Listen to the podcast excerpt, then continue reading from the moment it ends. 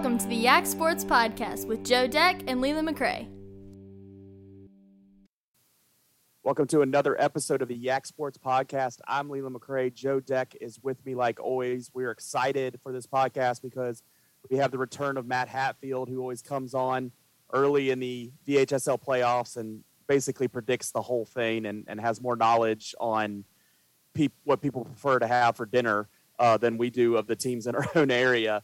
So uh, get excited about that segment. That will be in the B block after we uh, talk about the local stuff here to Augusta County. But Joe, let's start it. We have a state champion, returning state champion back in Augusta County. Stuarts Draft competition cheer, Tammy Carter and the gang. They get back to a state championship and they've won their fourth in five years. Uh, last year came up short because they took less teams and, and they lost the region, but four and five years they win and just an incredible run that they're on with uh, competitive cheer there in Stuarts Draft. Yeah, they are. I mean, that's a you know, as much credit as we give the Riverheads football team for their dynasty, you know, that's a dynasty in competition cheer there for Stuarts Draft in Class Two. They winning four and five, and you know, it was kind of cool because I was in Richmond for uh, stuff that's going on with the women's basketball season coming up, and I happened to be right across the street from the Siegel Center and got to see you know Stuarts Draft, got to see the Augusta County school bus, you know, letting kids off at the uh, at the ramp there in VCU, and I was like, oh, I know these guys, so uh, that was awesome that they got to win, and you know, was following along with Patrick Hite coverage there uh, over the weekend, and you know, congrats to them and being able to win that state championship. That's so exciting for those kids, I'm sure, to just obviously, you know, like any other sport in high school, you know, those girls put in a lot of hard work and to see their dreams come true, winning yet another state championship there is awesome. But we also had some I, other teams do very well in the state as well. Riverheads, they have we, to compete with Class 2 and Class 1. They end up sixth. Yeah, and Fort Defiance finishing sixth there in Class 3. Going back to Stuarts Draft, though, I wanted to make the point they got better. they they yeah. did their first round and then they performed two points better. So I really liked that quote in the paper um, from Coach uh, from Coach uh, Carter. Uh, sorry, I knew I knew Tammy when she was before she was a Carter. Um, they that they had performed their best at the biggest moment, and it, you you always have to commend a team for that. That they they didn't leave anything on the table was the the phrase she used, which I think works perfect there. That you know there wasn't a man if we just did it like this, like we know we could have. Uh, they did. They did their best, and and and they won because of it. So I I love that for them. They have a couple seniors there, and uh, Kaylee Freeman and Aaron Fitzgerald that were the senior captains. They they're gonna finish their high school career with three state championships, and uh, you know. I, I think our local fans. We're, we're going to talk about football next. We talk about Riverheads and all these state championships they mount up. Like this this kind of run, even four and five years, that doesn't happen a lot. You watch, you look around the state, and you see this. You don't see that all the time. You see you what Grundy wrestling, and and you see what Appomattox is doing in football too. But you just don't see a whole lot of this right now. We have a, a couple, but you look over the years of the VHSL competitions, it, it just it happens so rarely compared to how many different sports are competing and how many kids are involved. So it's really something to be commended and and absolutely wanted to lead off the show with the state championship coming back to Augusta County. Yeah, as we should. Every time somebody wins a state championship, that should be the yeah, lead on, on this podcast. So congrats to them. So moving on to football where we've seen some state championship trips with our local teams. Let's talk about the games that happened last week before we really dig into the playoffs. We have a lot of teams in the playoffs. We have a lot to talk about there. But I think talking about that Riverheads draft game is important because, in all honesty, the last few years we've seen that kind of be the last time Riverheads is really tested is is that season finale with Stuarts draft that decides the district title. And and they were tested early in this football game where Stuarts draft's defense was performing well against Riverheads, but you know Riverheads went into the locker room again for the second time this season, playing Stuarts draft, made halftime adjustments and I think they scored every time they got the ball after that, or, or a bunch of times in a row, four times in a row after that, um, and didn't give up near that much. And it was just Riverhead's game, um, you know, during the third quarter on. Yeah, I was going to say about midway in that third quarter, Stuarts Draft stopped scoring, and Riverheads didn't. So that was the difference. Uh, we saw Riverheads tie it up on their first possession, but then immediately Caden Cook Cash scores a touchdown to put them back ahead. Draft scores on that, well, that following Burton drive. scored that that next one, and then Caden Cook Cash. Oh, you're right. So you're, right you're scored, right. Like, You're right. Back to back, like two minutes apart, and just took off from there. Yeah, and then it was a missed extra point, uh, which kind of stopped the scoring there for Stuarts Draft, and th- it just kind of fell apart. Um, But, but go ahead. Caden, I mean, Caden Cook Cash, I, you know, I think we do this with these Riverheads running backs that they're so good, you feel like it's just piling on if you just keep talking about them. But this is the this is probably the hardest game he plays all year. Lord Botetourt, that was tough too, but you know, this is one of the this is the defense that knows how to attack Riverhead's offense. And here he shows up with 251 yards, three touchdowns, two touchdowns or 60 yards plus uh, on defense, he's all over the place. Nearly has an interception there, but still making plays all over the place.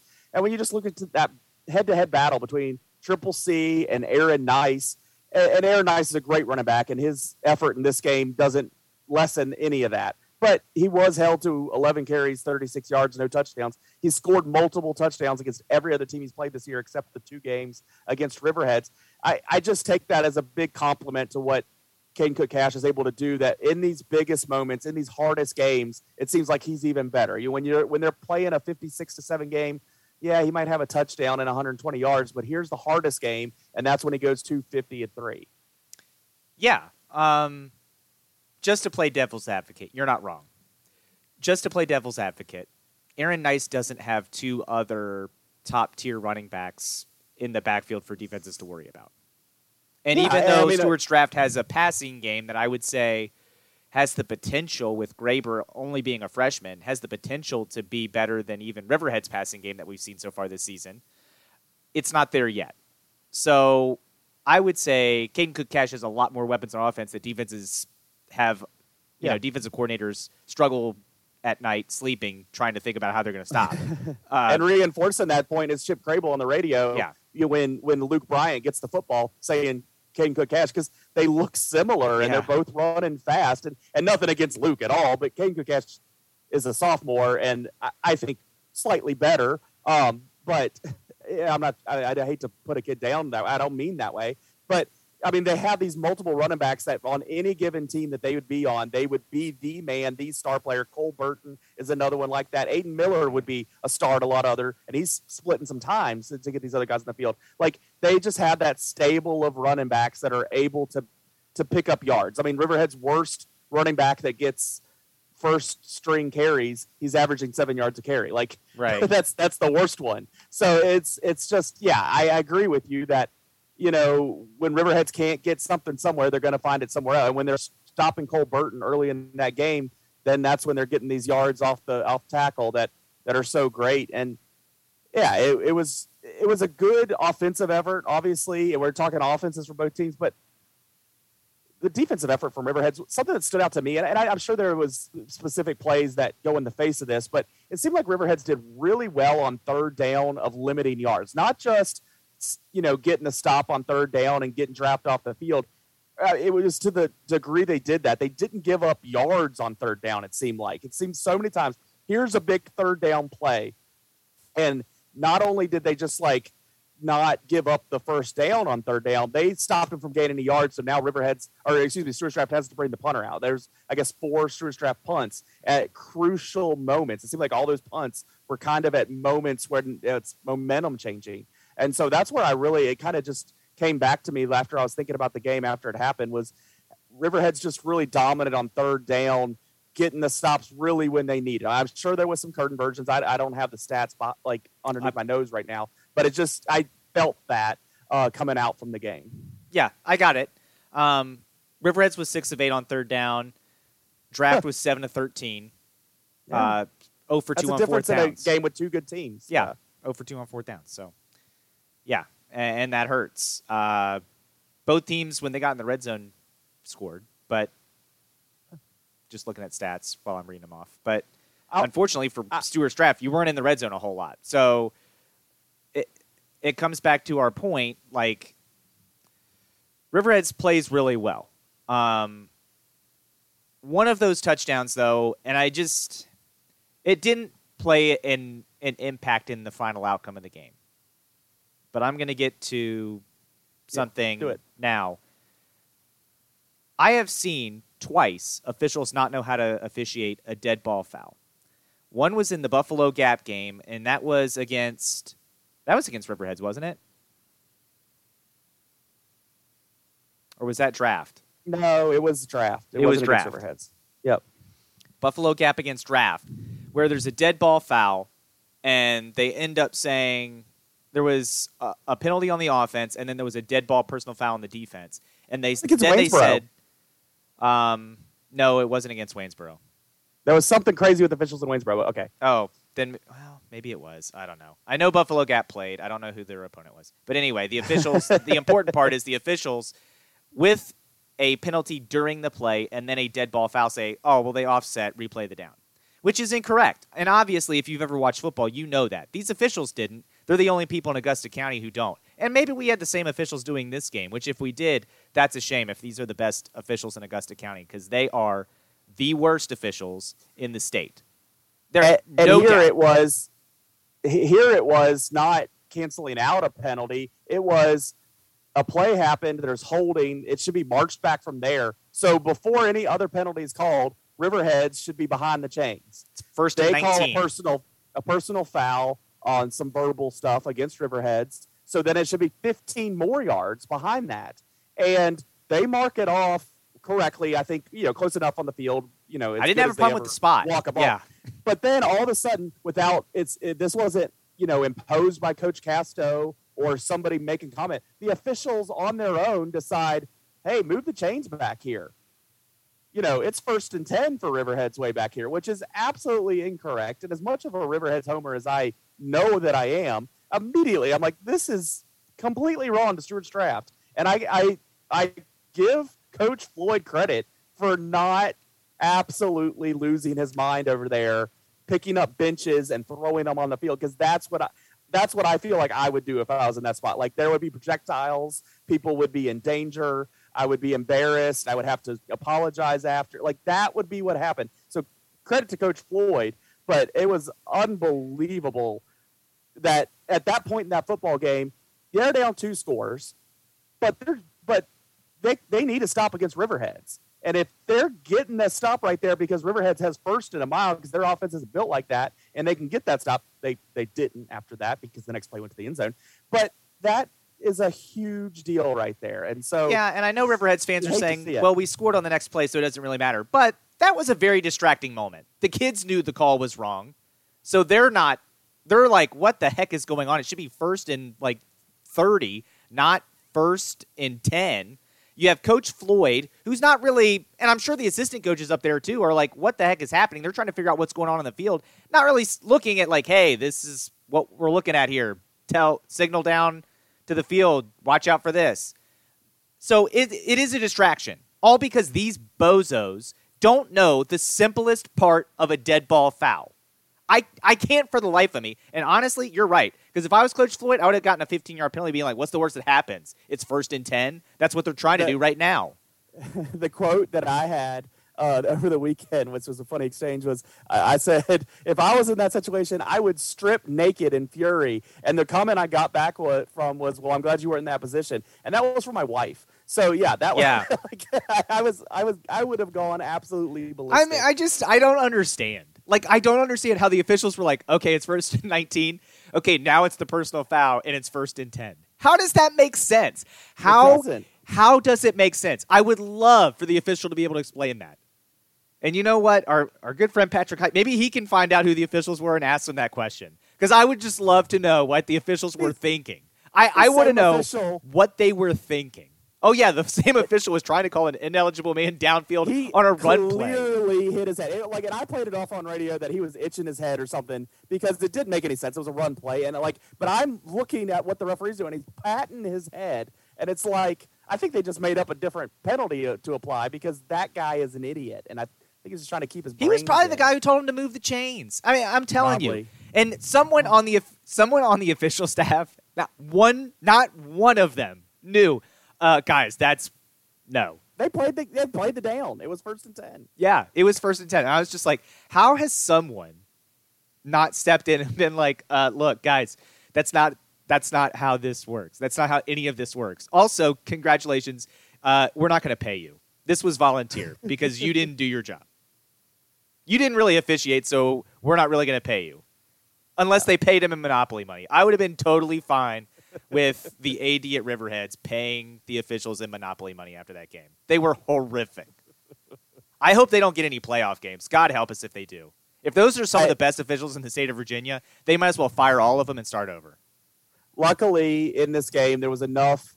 I liked this game, as obviously from a Riverheads homerism, I liked it, but it was a very contended game early, and I thought it showed Draft's a very good football team, but Riverheads is better, and, and so I was satisfied with that. It wasn't just Riverheads coming out and blowing them out of the out of the building. I, I like Riverheads to be tested and and be ready for teams that are want to test them. I, I mean, they're not going to get tested after that, but uh, you know, I like I don't mind it.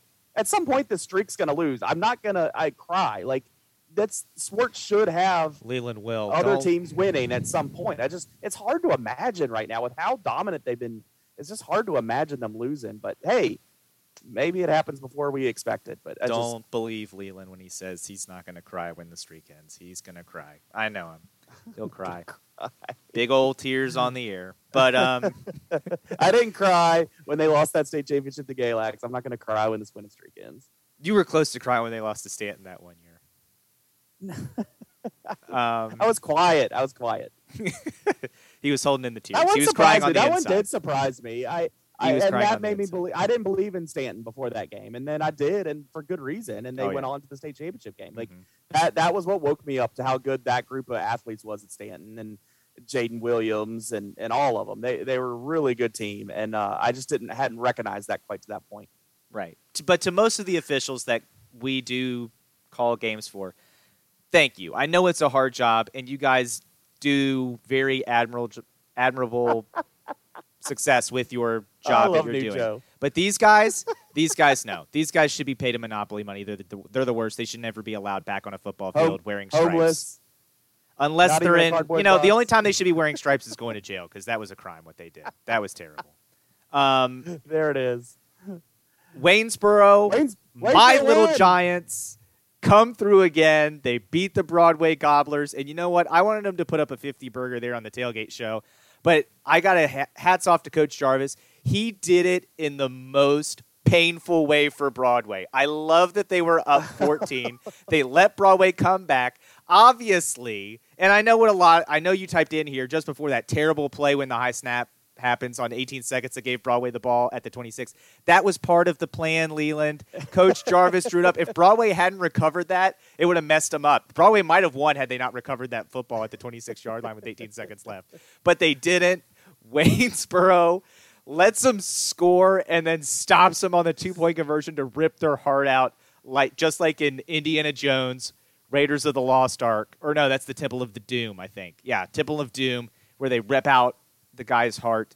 Uh, great job by Waynesboro. And in all seriousness, uh, congratulations to them getting back in the playoffs. This program has come so far in just two years, and they absolutely made it the most difficult way to make the playoffs yeah. on them because they had to win their last three ball games, and they did.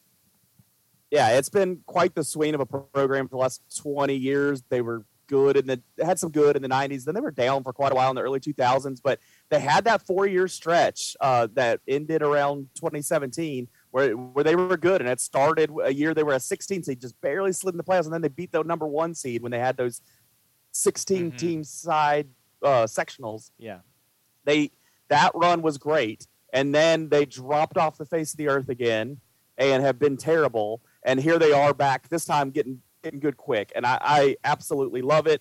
Um, I, I I'm going to talk about more of them in a minute. I am super happy with what they've accomplished. What whatever happens next happens.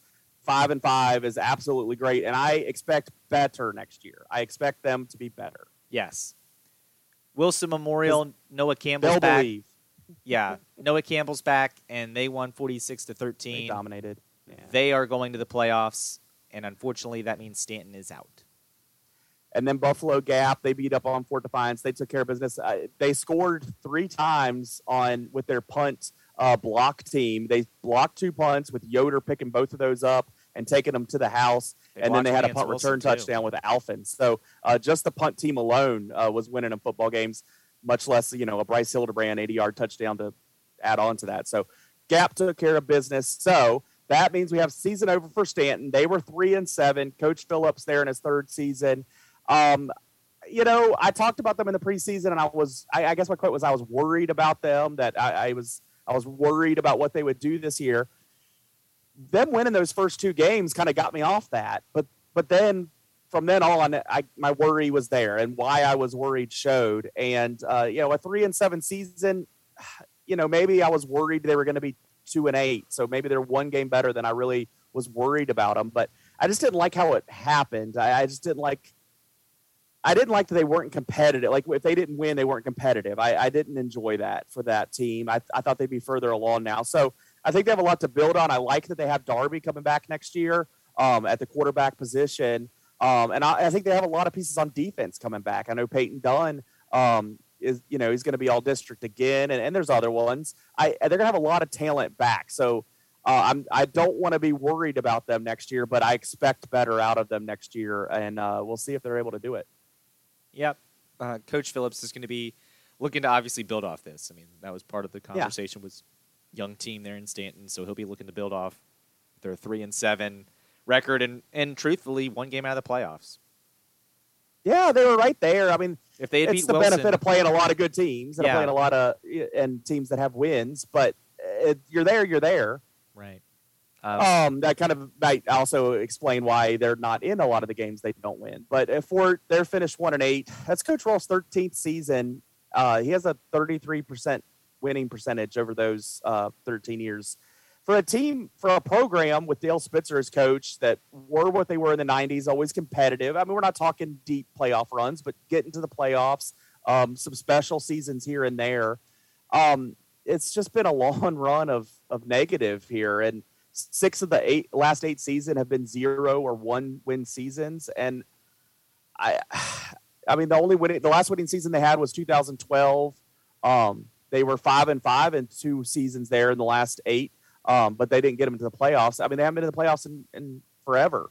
So I, I just, I, I like Coach Rolfe. I like what he does there. I just, I wish that community could compete a little bit better. I'm not saying go win a state championship tomorrow, but you know, you see Wilson come down into Class Three, and right there they're in the playoffs. And and last in last spring they were would have been in the playoffs if they had a normal playoffs. And here was Staunton that was one game out. I just don't, I don't see why Fort can't get to that level. I don't see why they have to be zero or one win. I, it just seems like they should be at least three or four wins.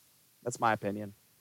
Yeah, I don't yeah. want to. I don't have much to say on that. Um, all right, so coming up, the playoffs. We have plenty of teams in the playoffs. Uh, Riverheads, Buffalo Gap, they both get buys because they are the one and the two seed in uh, 1B. Uh, 17th straight year in the playoffs for Riverheads, eighth straight year in the playoffs for Buffalo Gap. Uh, Riverheads is waiting on the Sussex Central William Campbell winner, and Buffalo Gap is waiting on the Central Lunenburg Surry winner. I expect both higher seeds to win those games. So Buffalo Gap will have a home game next week, and we assume that'll be Central Lunenburg and Riverheads will have a home game, and we assume that to be Sussex Central. So since Riverheads and Buffalo Gap both have buys, if Surry were to upset Central Lunenburg,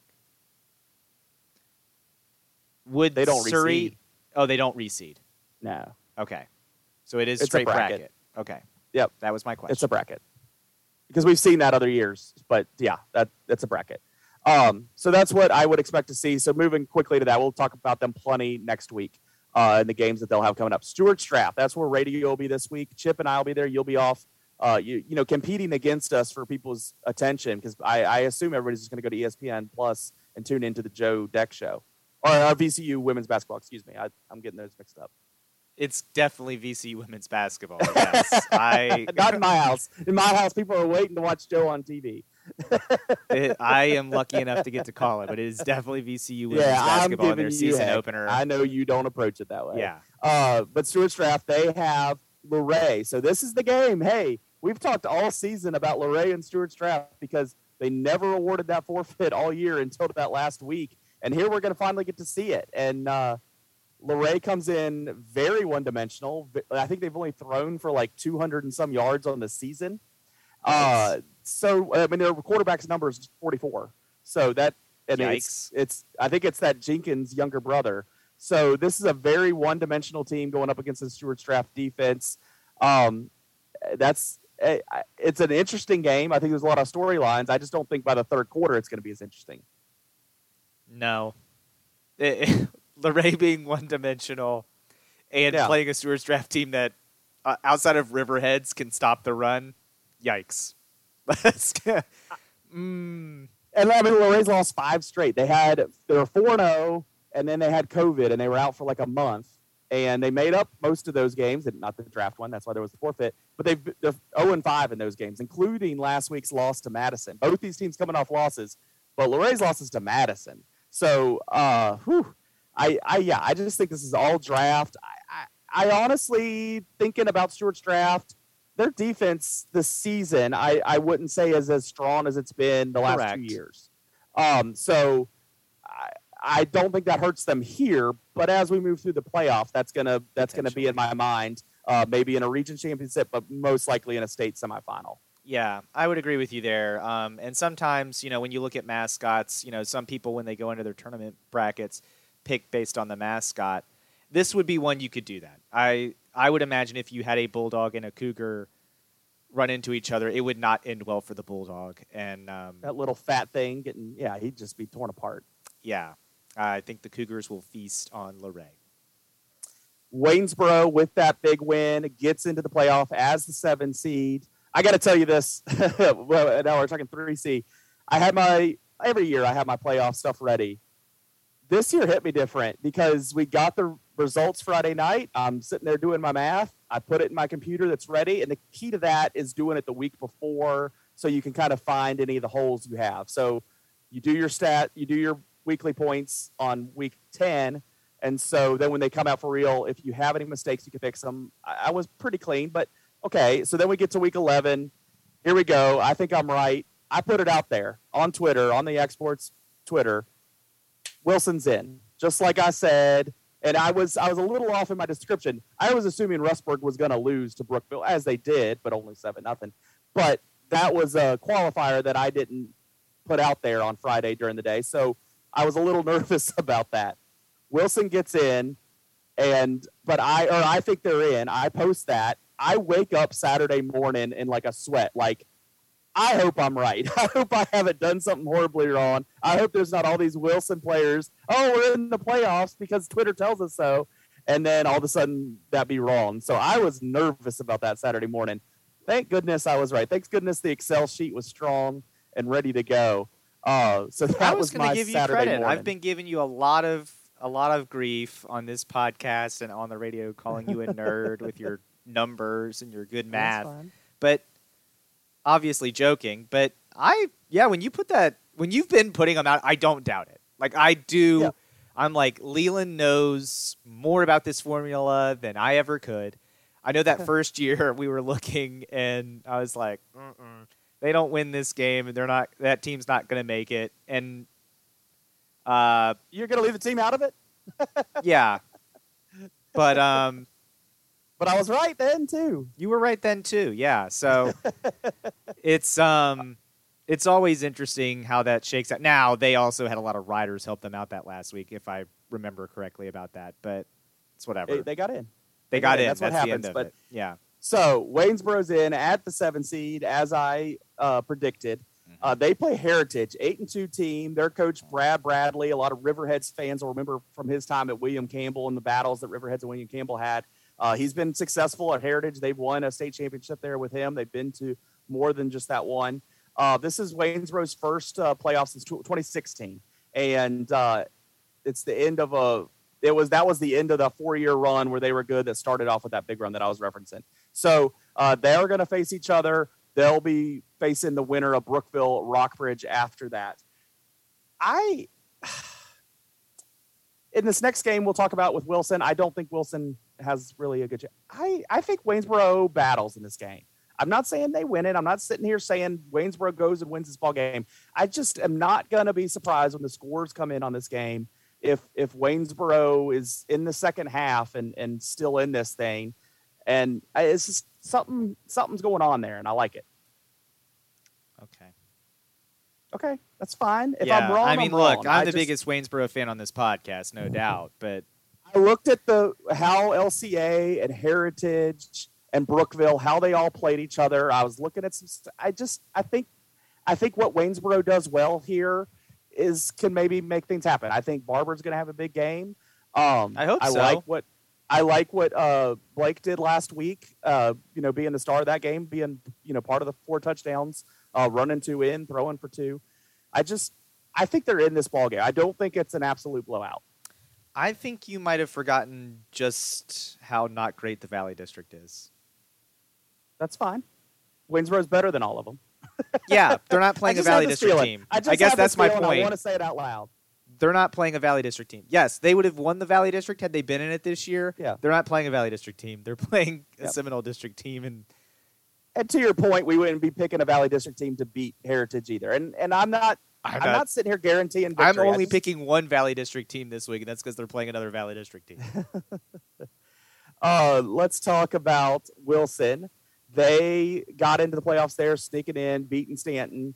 Uh, had to hold off Rustburg and their riders there to get in, but we were right. They're in. Yeah, They play LCA. This Well, is the team I think that just I, I, I Wilson. I'm I'm glad you made the playoffs from where we expected you at the beginning of the season. We wanted you to make the playoffs. I expected you to be a higher seed in the playoffs than what you're going to end up being, and now you're going to get sacrificed because LCA is really good. They score a bunch of points every week, and they don't give up many points every week. And so uh, Frank Rocco, the coach there, the interesting thing about this game with LCA and Heritage both in the playoffs, both wanting to play Friday night, I thought one of these games going to have to go to Saturday. No, LCA is going to play their home game at Liberty, at Williams Stadium, at on Liberty's campus, where the where the Flames play. So that'll be that'll be I think- cool for Wilson fans. is that not where they play most of the regular I- season games? I thought LCA played at at City Stadium. Okay, I, I, you might be right. I could have sworn I've seen highlights where they're playing on Liberty Uni- at Williams. If I'm wrong, okay. I, Either I'm way, not Wilson super confident play- in that. But yeah, W- Wilson gets to be part of playing on probably the best venue of the weekend uh, for all these Agreed. playoff teams. That, the site that was of the, two, the Class Three and Class Four state championship over the, past the few years. site of the 2000 Class One state championship Mhm. uh, and Class Two, where Riverheads won Class One and um, uh, Heath Miller Went uh, s- lost the state championship right in the game right before Riverheads played on that field. So yeah, it's a nice facility. It's been incredibly improved since the year 2000 as well. So that's cool for Wilson to get to go down there. I, I think LCA runs them, and and some of that is because I think Wilson, I mean, they're not playing their best football right now. That's for sure. I think Waynesboro is, and I and I don't think Wilson is. Um, so the winner of that game will get TA Broadway. And I want to talk about TA Broadway for a second. They played a two overtime game a couple weeks ago. These are two teams that Waynesboro just beat. Who do you got? I think it's gonna be a good game. I think TA beats them this time around. Oh, I'll take Broadway. I'll take Broadway. TA Okay. had them last time too. I think Broadway overcomes it. I think Broadway. I'll take Broadway here. No, You're head to head. I like it. they dress up like Michigan. I Broadway was down 14 in that game and came back. That was that was a heartbreaker, like you said. I was watching that that fourth quarter and I was oh my goodness. Ah, chef's kiss. You don't just win; you rip their heart out. All right, let's talk about volleyball. We still have two teams in it because we we doubt them. We did. We doubted Fort Defiance, and I think 'cause I said on this podcast they're going to do it this time. Why not? I think I did say that. Sure. I, I maybe you said that. The maybe they do it this time. Why not? I don't take as, that to the bank. I, I didn't. I think I said they're going to do it. I think uh, we'll go back. I'll go back and listen to it, but I'm pretty sure I said, much like Waynesboro, I said they're going to beat Broadway. I said this time I Fort Defiance does definitely it. felt more confidence in your Waynesboro pick than I than I. I uh, had more confidence in that Waynesboro your- pick, but yes, well, Fort beat Rockford, swept them in that semifinal, and I I was upset that they had to play Rockbridge in the semifinal, but they took care of business down at Rockbridge. Loved it. Laney Goggin just kicking butt down there. Uh, so they swept Rockbridge. They did go on to the region final, lose to Ross, Rustburg, but they still get to move on to the state yes. uh, playoffs this weekend. On Saturday, they'll play, uh, I guess, the Region D uh, champion. So that'll be fun. Uh, so Fort Defiance still rolling 22 and 3 on the season. Sue Leonard has them playing well. I mean, beating Rockbridge, they, they got to be playing their best volleyball uh, that night. Uh, maybe against Rustburg didn't work out as well, but uh, I'm eager to see what can happen there because maybe they got over a hump there. Yeah, maybe well, they're still a little high when they played Rustburg. Maybe they can collect themselves this week and go on a little run here. And beating Rockbridge, you know, kind of their equivalent of the Miracle on Ice. They did lose in the final to Rustburg, which normally you would be like, oh, that would be like Team USA then losing to Finland in the gold medal game. But unlike Team USA playing Finland in the gold medal game, it wasn't the gold medal game. It's just a game to determine seeding for a later tournament. The state tournament, now Fort Defiance gets to hit the ground running. Hopefully they can upset the Region D champ, go on to a hot streak, take out Rustburg in a round two matchup, and then win a state championship.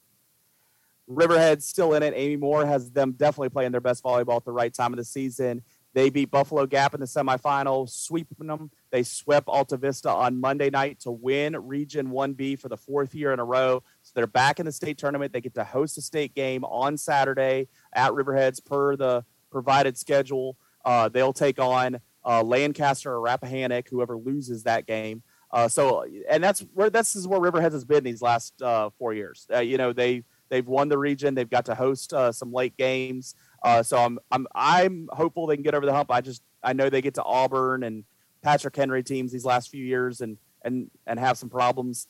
They they played those teams early in this season in a uh, weekend tournament. So I, I they know what it takes to beat them. They haven't been able to do that. You know, hey, maybe they can do it. I, I, believe them. This time they do it. Like that. That's the that's the call, yeah. right? that's what it is. This time, yeah, little giants them you know, one out of a hundred. Yeah. But Wilson and Gap seasons ended this week with losses to uh, Fort Defiance and Riverheads. But uh, good volleyball season again this year. Uh, and and I'm, I'm I'm just I really am as much of a homer for Riverheads. I'm excited that Fort's still playing. I, I love that they got out of the region. Yes, that's such a great accomplishment. And again, getting that win over Rockbridge, I'm sure that meant a lot to them. Now they just got to recalibrate and uh, get ready to make a state run. And like you said, for Riverheads, uh, they're used to getting to the state finals. Now they got to just get ready to win it this time. And I think you're yep. right. I think 2021 is their year. I think they're going to do it. That's it. That's it. Uh, cross country, Fort Defiance, just as how great they were in the district and the they were very good in the region two. The girls winning region three C. That's the first time in school history. Dave Stewart there coaching the girls side of the cross country. Um, very happy to have that. He's been a long time coach there since the 80s. So great to see him do that. Emma Staley, Abby Lane, and Trinity Neff, the leaders there, um, doing a great job. The boys, they finished fourth, so they don't get to go as a team, but they still are going to put three runners into the state final there. Uh, Ramsey Corbin, who uh, who did so well in the district, he finished second in the region there. Sam Tyndall, Parker Blosser, those guys all get to go. Um, and that's uh, all these that we're going to talk about. All these state runs is going to be Saturday uh, at Salem at Green Hills. So that's coming up.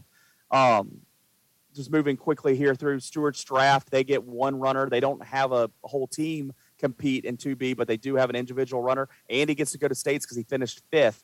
Um, so that's great coming out of Stuarts Draft. And then Riverheads, the girls get to go to states because they finished second in 1B.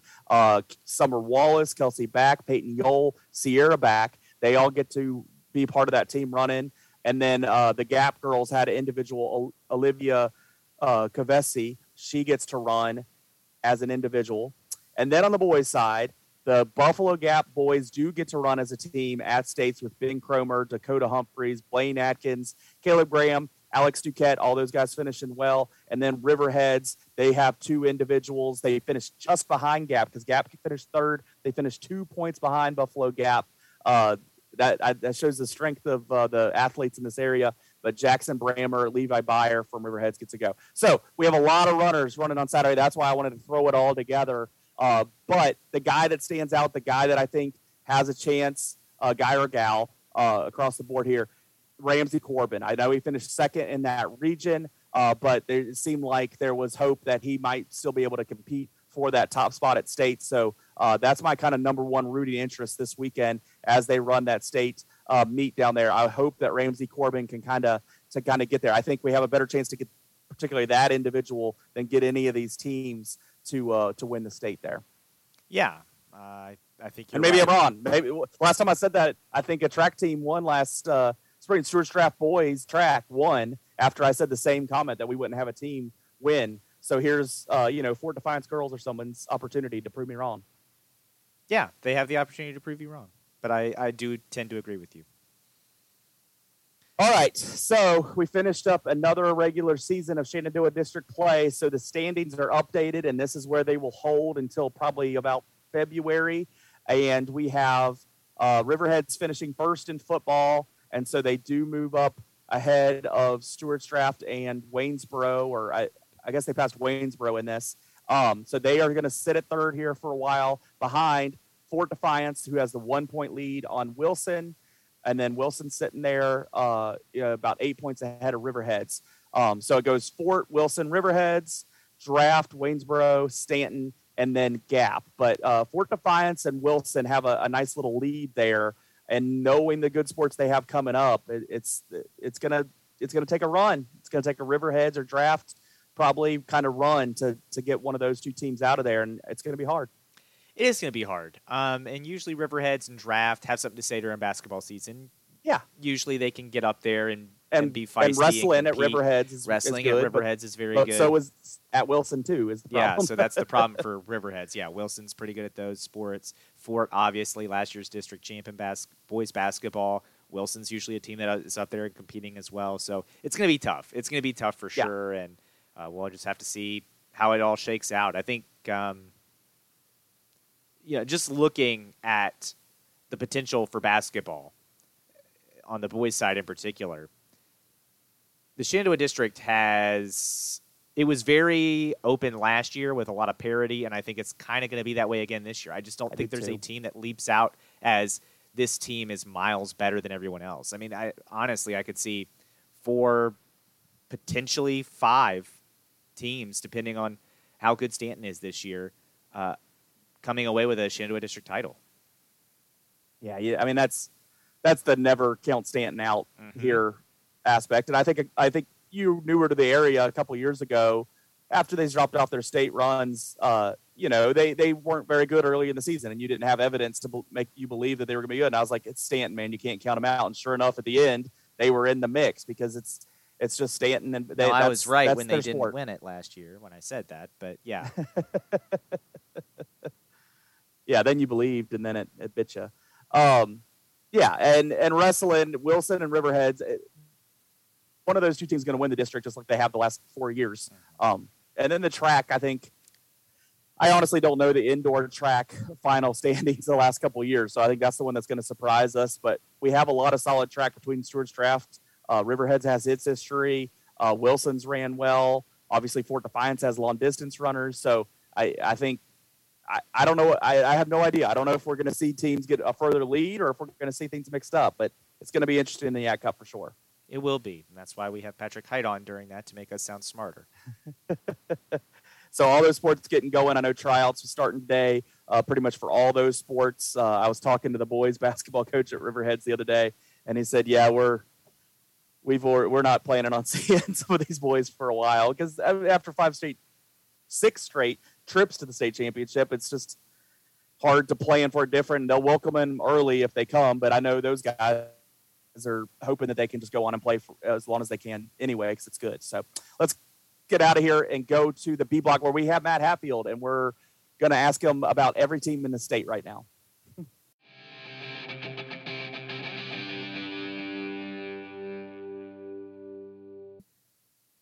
And we are back on the Yak Sports Podcast. Matt Hatfield is joining us. And before we get into the high school football, which, you know, Matt Hatfield really kicked off the Yak Sports bump that we joke about on Twitter here recently. Uh, Matt Hatfield got announced to be the voice of ODU women's basketball. He's also filling in with some other ODU stuff. So, Matt, let's let you talk about that first before we get into the thing that's going to make us sound like idiots because you're going to talk about our teams better than we will well, uh, first off, congrats to you, Joe, on your new position with uh, VCU as well. But yeah, I got contacted in August. It actually was on my birthday. If there was any interest in uh, right. the vacant Old Dominion women's basketball uh, play, play position, and I had never given it any thought whatsoever before. Um, told them sure, and went through some meetings, series of uh, you know folks there at Old Dominion with ODU Sports Properties, and I was fortunate enough, blessed enough to be the one they chose. And uh, I've got my first, as we record this now, my first game coming up this week for the women. Just did an exhibition, uh, filling in for the voice of the Monarchs, Till Alexander, with the men when they played Gannon University, Division two school from Erie, Pennsylvania, this past Saturday. It was neat. First time I've worked alongside a former NBA champion that I can recall, and uh, Dave Twardzik, who played on the uh, Portland Trailblazers teams with uh, Bill Walton and uh, Lionel Hollins and some of those guys back in the late 70s under Dr. Jack. I've gotten a chance to interview some former champions in all different walks of sports. Bob Dandridge coming to mind, and many others. But uh, to get a chance to call one alongside Dave I also done the call with for their game uh, at James Madison University this weekend on the men's side, and then the trip to Myrtle Beach next week for a tournament. It'll be pretty awesome and neat. So I'm just very fortunate. I got a trip to Texas for the women around Thanksgiving, so it'll be the first Turkey Day that I can recall being away from my folks and not here uh, in Virginia somewhere for a high school football region championship. But I'll certainly be watching uh, all these different games on the NFHS network and the various platforms through Huddle and so forth, staying afloat and abreast of what's going on. Well, again, congrats well, to you. Um, you know, we and Leland and I we joke about you know oh the Yak Sports bump. You see, you come on the podcast, good things happen. But really, it's Leland and I having an having an eye for people that are smarter than we are and getting them on the podcast and to help us. So. Thank you no, for listen, coming on again. And... There must be there must be something to that. So I'm gonna I'm gonna hold you guys to it next year that somehow I get uh, some other type of situation, and then I'll have to I'll have to give you something in, in payback for that. So, All right, that go. sounds good. but thank you for coming on. And uh, I know Leland has already probably chewing his fingernails off because he can't wait to talk about this Class One bracket with you. so Class One, uh, Riverheads obviously the story in Class One. They've won, uh, you know, the the five straight. They've been to the last six state championship games in Class One. They played Galax a couple couple times. They played Chilhowie a couple times. Essex is from Region A. You know, who who gives Riverheads the best game the rest of the way here, Matt? I don't know, Leland. I mean, I'm really worried about them in that semifinal game against the winner of Sussex Central, William Campbell. I, I say that a little bit facetiously. Not, no disrespect to Sussex Central, who's been in our top ten on Virginia Preps and um, have had some close ball games that they've won this year. Got a veteran coach and Coach Jefferson and William Campbell, who's had some prospects here in recent years, but have kind of been up and down. Uh, you know, Buffalo Gap in that region uh, is a program that's had some success before in the playoffs, and I don't think they're a slouch. And I think that they've played a, a pretty decent schedule. And they're a school coming down the Class One this year that's been on the eyes of people. And, and way back, I mean, going back to 2007, 2008, somewhere they did beat Riverheads before. So I don't think they'll be totally blown off the field, but ultimately, I don't think the Gladiators really see a uh, down to the wire, tough type of game, maybe until, dare we say, their state semi or state final level. And the thing there is, I thought Galax was better equipped in the spring for a couple of different reasons. They had one Cole Pickett at the time at quarterback, so they had that passing presence. Uh, two, Holston had a more experienced team uh, and they had a coaching change, and they're actually a remarkable story this year in Region 1D to be 10 and 0, be unblemished here. Uh, having that coaching change with Garrett Patterson leaving to go to Virginia High, a Class 2 school, and with Quahim Brooks, their stud dual threat quarterback, graduating. So then, for them to be right back in position to be, you know, in the state Final Four is quite a story. That region is a little bit tougher for them to get out of than I think Galax in Region C or uh, Riverheads in Region B. But really, the mystery or intrigue to me in Class One is not that we, you know, who's good. Riverheads are they going to be there? I think they're going to be there ultimately. I think that win streak's going to rev itself up to about 50. The question to me is who comes out of Region 1A because all those eight teams, if you listen to people, whether it be on our message boards on Virginia Preps, you talk to coaches around that area, or just watch a little bit of the footage you can get access to, everybody thinks that whole thing is a crapshoot. I thought at the beginning of the year Northumberland was the best team um, with the prospect that's been offered by UVA. Essex has the most tradition, but you turn around, you look at Essex here lately, and they just got walloped over the head by a, a pretty good margin uh, a couple weeks back, 27 to nothing in a ball game, or 26 to nothing in a ball game by Washington and Lee, who's the number two seed, and they could certainly lose to a seven seed Northumberland. And I think four through six with Northampton, West Point, King and Queen, Colonial Beach, they're all pretty similar and equal. I'm watching out for King and Queen despite a loss to um, King William here in the finale of the regular season. But I think tradition and coaching and all those things gives the nod to Essex. But anything could happen in that region. So that's the one region I won't be surprised what happens in Class One. Okay, Matt. I'm moving on to Class Two. Stuarts Draft fans, a little upset that they ended up losing to Riverheads. Cost them a chance to be the one seed in Region 2B, but the Cougars, who are state finalists back to back seasons, have a great opportunity, in my opinion, to get back there. What do you think of Stuarts Draft's opportunity as the two seed in Region 2B? I like their chances a lot here. Uh, I do think the possible semifinal matchup with Clark County could be tricky for them, but ultimately their experience and being there before, and even having a, a challenging game here late in the season with Riverheads, I think is going to serve them well to get through that region. Uh, across the board, though, statewide, Joe, I think the thing that I'm watching out for is uh, a couple of things. One, Graham and Appomattox have seemed to have been on a collision course here. and They're the ones that have won the last five, six state championships in Class 2. Mm-hmm. Uh, we know Doug Smith's back on the sidelines this year after his bout with cancer. They won it in the spring. They've got Trey Lawing. They took a really lopsided loss early to Heritage of Lynchburg, but have been dominant ever since. And Graham has been uh, about as good as they were a couple years back when they won the state championship with Cameron Allen leading the way, who's at Purdue. I watched them uh, live in a game. It was a really close one with Union uh, on the NFHS network, and they pulled that one out. And I, I, think there's a lot of people feeling that that will be an eventual rematch in Region 2D between um, the Bears and the G-Men. But uh, King William's got two of the fastest players you're going to ever see uh, in Virginia. And I think Demond Claiborne is perhaps the fastest football player in the state, which is hard to say for someone at Class 2. He's going to Wake Forest. He's a running back. He's just absolutely tremendous. And the numbers he's been putting up this year are just eye popping.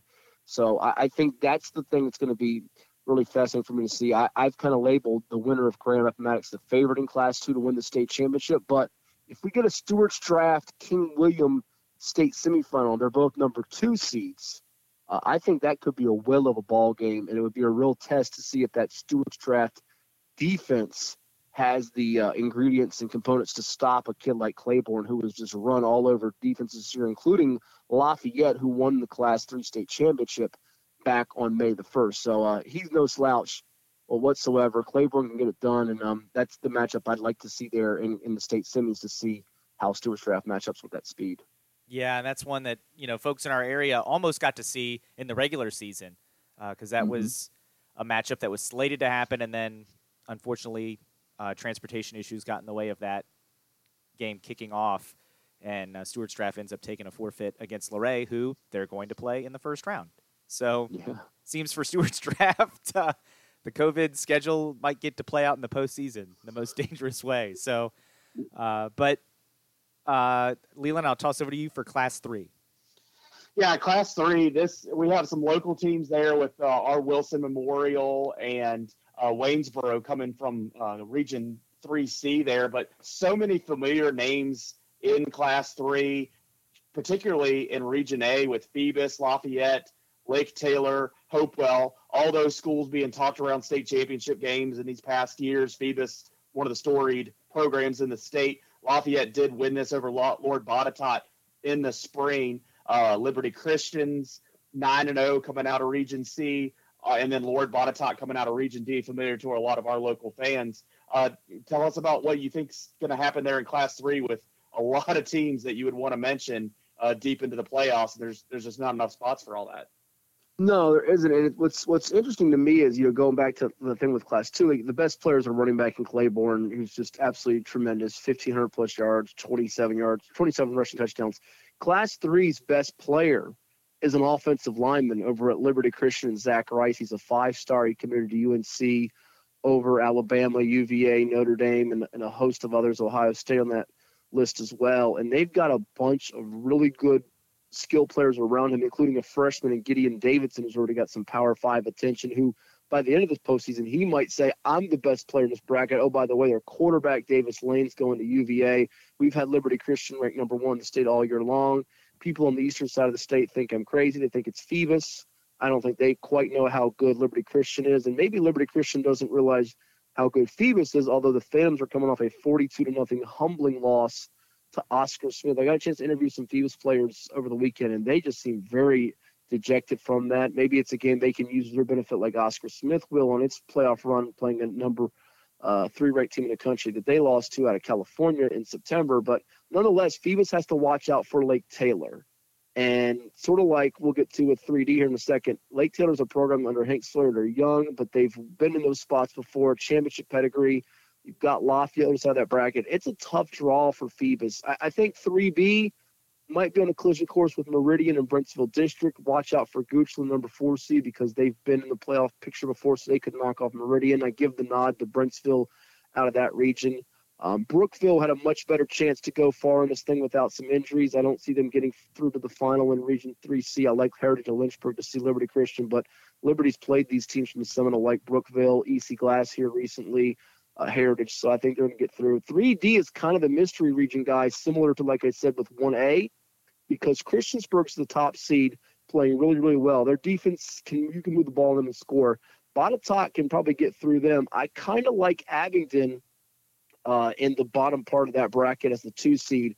Uh, but the one team I would circle is Magna Vista, the six seed. They've won back-to-back state titles before, and they have a player in Tyler Johnson going to Penn State at wide receiver. That if he gets hot in the postseason, watch out. They might be a surprise entry to the region final. So 3D is the one up for grabs, whereas Liberty Christian and Phoebus look like favorites, and I don't think the 3B champ has a real, real chance to advance past the state semi level. So looking at class four now, Salem obviously a power. Dinwiddie, a team that has had success before. Broad Run has had mm-hmm. success at other classifications. Tuscarora is a tough team. So looking at Class C or uh, excuse me, Region C in Class Four, I'm mm-hmm. gonna guess you're about to tell us Region C is wide open because you know Sherando there at five and five, the four seed from the Northwestern District, such a dangerous team, right? Or or are you about to break my heart? His his alma mater, yeah. oh, listen, I would love to tell you this isn't quite the the flying Hunter Ensmingers from a few years back. Nothing no. against the uh, Warriors of Sherando. I'll tell you this, Joe. I was telling this to somebody today. I won't be shocked the way they do their seating. It's Dulles District, Northwestern District. I won't be shocked if the Dulles sweeps the Northwestern. I don't. Broad disagree. Run, Loudoun County, Tuscarora, and Heritage Leesburg all winning. Heritage Leesburg is a nice story. They actually knocked off Tuscarora early this year. I love Tuscarora a lot early this year. They've been in the state playoffs the last couple years under Coach Brandon Wheelbarger. They got a running back going to Virginia Tech and Bryce Duke.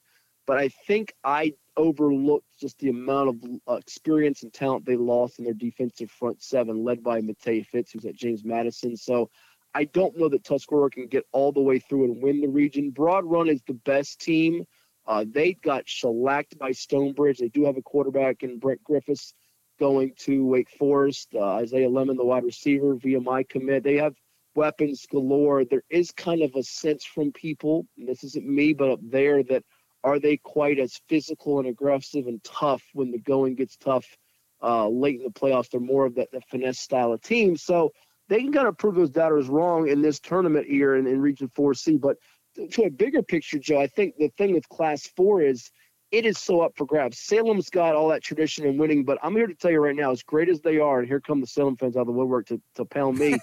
I actually believe that the EC Glass Hilltoppers are the most dangerous team. They just played Liberty Christian tough.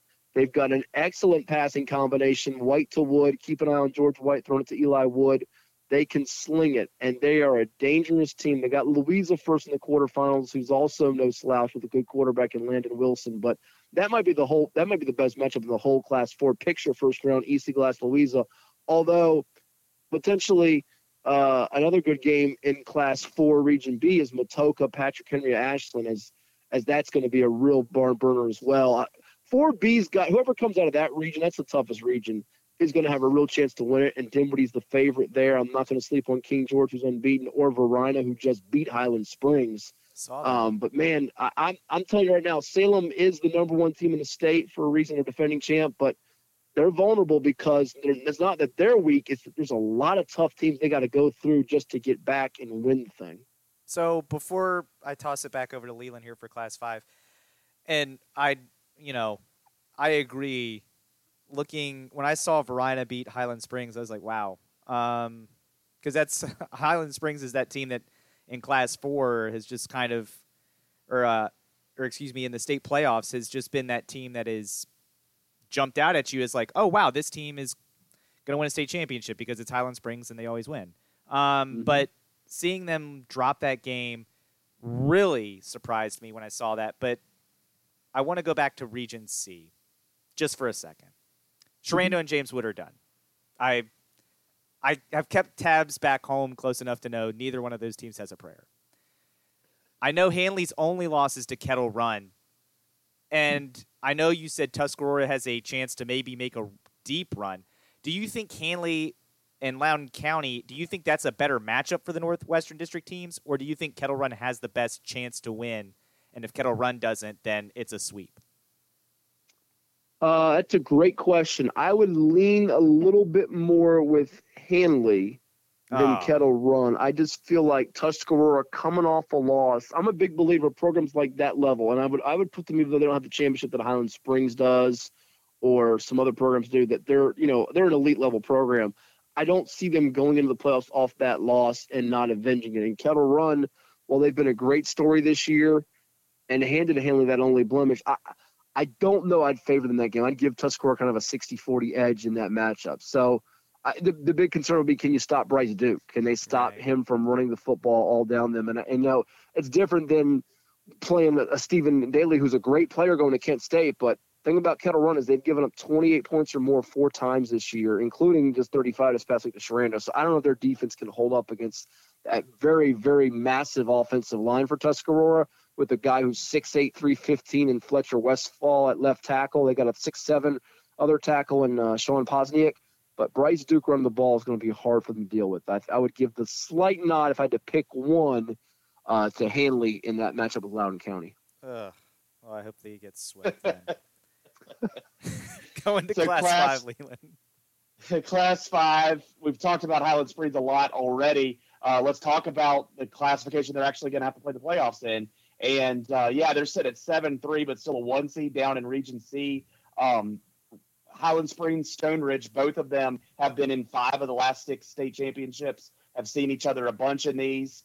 Um, what what are you seeing between all of Class Five region, uh, uh all of Class Five, but Highland Springs, Stonebridge, you know, Maury run a won a recent one. What are you seeing happen there? Well, there's a couple of juicy storylines in Class Five. For one, uh, Stonebridge, Highland Springs, they've met how many times now? It's been it's been unreal. They obviously had that matchup that landed Jacob Thomas, the two sport phenom, on Sports Center with the number one play, that unbelievable catch in overtime to win it against Highland Springs and finally get Mickey Thompson over the hump after having lost so many state championships in a row. If Stonebridge plays guys the way they did in their Battle of the Burn matchup with Broad Run, where they just absolutely took Broad Run apart 64 to 7, if they play at that level, there is not a team in Virginia in any division that can beat them. Now, that's a big if they can play at that level. They have a myriad of backs, myriad of skill guys. Dylan Hundermarker was on that basketball team with Jacob Thomas that also won a state championship when they rallied from 19 down against Green Run. Uh, they've got weapons galore. Defensive line's great. Carter Sweezy's going to JMU and did they've kind of reloaded on defense after graduating about eight or nine starters. So that region, though, has Massaponax, who I thought was better last year, but a very nice story under Coach Eric Ludden at seven and one. Mountain View was nine and zero oh until we jinxed and put up an interview with their coach, and they lost. So you can blame us for that. Uh, they got a great running back in Ike Daniels, though, who's very, very good. Uh, and Riverbend's got a tight end in, in Matthias Mega Barnwell, great nickname in Mega, who's going to Penn State, and he's a load to deal with. So that region won't be easy, but it's hard to go against Stonebridge. Highland Springs' region is easy. I'm sorry, but none of those teams this year are great. And if you want a 2 7 upset in your bracket, I'm here to tell you Midlothian has lost its last two, and I could see Mills Godwin possibly knocking them off. Uh, there's been a lot of spice here in the 7 5 7 about Green Run and Maury playing. Maury's only played six games. They beat Stonebridge a couple years ago in 2019 to win the state championship. And Doreen McCain's one of the best innovative offensive minds in the state coaching football. His quarterback Saquon Miles is putting up good numbers, and they got a wide receiver and a Marion Granger going to Old Dominion. But Green Run's never had a season like this in football. Their basketball team won a state championship, lost the 19 point lead to Stonebridge in a state championship, and they'd like to have the storyline of playing Stonebridge to get some payback in a state football championship from what happened in basketball back in February. Um, but Green Run Maury would be a really uh, intriguing matchup in the state semis, and they've got a lot of skill guys. Does Green Run? Their quarterback Xavier Davis is the area's leading passer. They've got wide receivers galore with Kalen Brody Adams, one of the nation's best sophomores, and a guy in Tan Holloway going to North Carolina. So this could be their coming out to the rest of the state because people in Tidewater know how good they are. If they can get through that region and then also knock off Maury to play possibly either a Highland Springs or a Stonebridge in the state finals on December 11th at ODU. Moving on to Class 6, you got a lot of familiar names here, too. You have Oscar Smith, you have South County, the last two state champions in that classification that have played each other the last two years. You also have Westfield, a team that had been a dynasty in the state of Virginia as well. They're back in Region D as a three seed this year. Who is going to take the Class 6 championship? Yeah, and only five and five for Westfield. It's not their typical year. They've they've been young in some spots. You know, Kyle Simmons is one of the best coaches around, but I they just got shut out by Centreville in the regular season finale. And I like what Coach Shields, who's a former Westfield assistant, has done at Centreville with a running back in Isaiah Ragland, who could certainly uh, be one of the best in this playoff run here in Class Six. I got to go with Madison. The Warhawks are very experienced on defense. They've got a number of guys with Alex Dredge, uh, John Hurley that were on that team that lost close to South County. Uh, to me, the most intriguing region is Region 6C because I think I tweeted this a couple weeks back, guys. That's the seatbelt region and buckle your seatbelt. There could be some head spinning 58 53 type of games. They just had one with West Springfield and West Potomac. Uh, you could see some games in the 40s there. Robinson's the top seed, but they're very run heavy. So if someone stops the run and makes them throw, can they adjust? South County's good. They've got a wide receiver who's dynamite in Brock Spalding, who is going to East Carolina, and Cam Hoskins opposite him as well. But they've had some not so impressive performances in two of their last three games, losing to Lake Braddock. Also got picked off uh, a couple weeks back before that. So they're a four seed here, and they're not a given to get through West Springfield. And, and Fairfax is pretty good. That region's kind of up for grabs. You kind of lean with your South County or Robinson to win it. Um, Battlefield's the only undefeated team in the state in Class Six, and nobody is really talking about them much. And I'm not even convinced they win that region. I kind of like Freedom of Woodbridge to get through.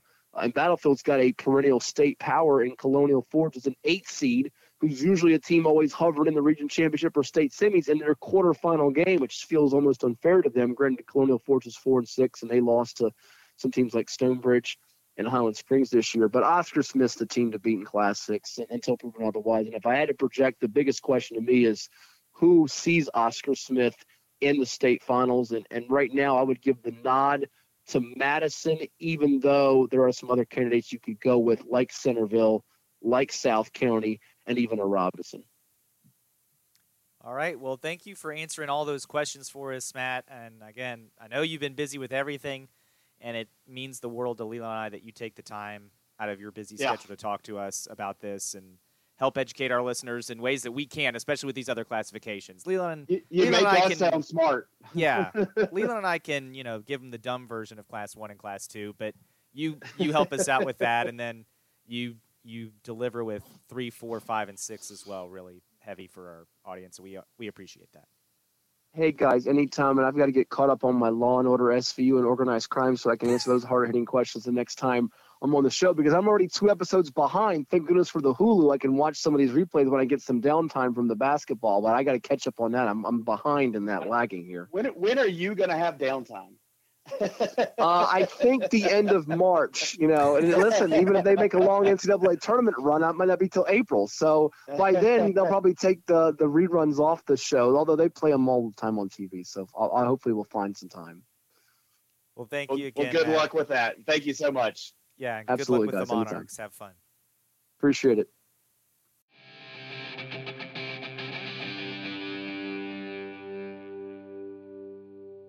C block time again. Thanks, Matt Hatfield, for coming on. We could probably have that conversation for a solid two hours uh, instead of cutting those short. But I think that gives everybody a good idea about what's about to happen in the state from a guy that absolutely knows what's about to happen in the state. Last spring, I think he nailed like every prediction mm-hmm. he had. So uh, I think that's why I didn't ask specific um, predictions out of him because I didn't I didn't want him to you know ruin the surprise. Uh, okay, spoiler alert: Riverheads wins Class One. All right, let's uh, go to some stuff that's also not surprising. Virginia Tech. Uh, I was not at all surprised. It was the least aware I was of a Virginia Tech football game in 20 years. I we I was we were calling high school football. I knew we were in trouble against Boston College because we're not good, and it was probably even worse than I thought it would be. Um, so I I just I'm unemotional about what happened. It's just it just keeps on being further proof that I, I don't need to scream and yell. He's getting fired. So, I mean, he knows it. He's he knows it at this point. Yeah, they didn't score a touchdown against a team that hadn't won a conference game, so that's pretty special. Um, and gotten blown out the last few weeks. And just you know, it, it only is made even worse when the next day you see Hendon Hooker throw for over 300 yards and four touchdowns against Kentucky, the number 18 yeah. team in the country, and beat them in Kentucky. Or, or that he doesn't know the medical status of his players. In the, By in the, the way, game.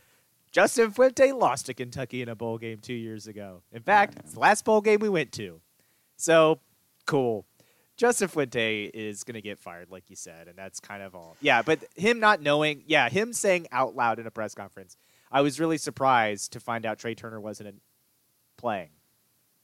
Just don't say that out loud, buddy. Yeah. You you you tend to be afraid of answering questions from the media, which I totally get now. Every time you have a press conference, I'm like, why did you say that out loud? I get it. Uh, just stop because you're not going to have a job come December 17th in Blacksburg, and we'll be happier. You'll be happier, and just best of luck in your future endeavors, buddy, because I am not going to miss him.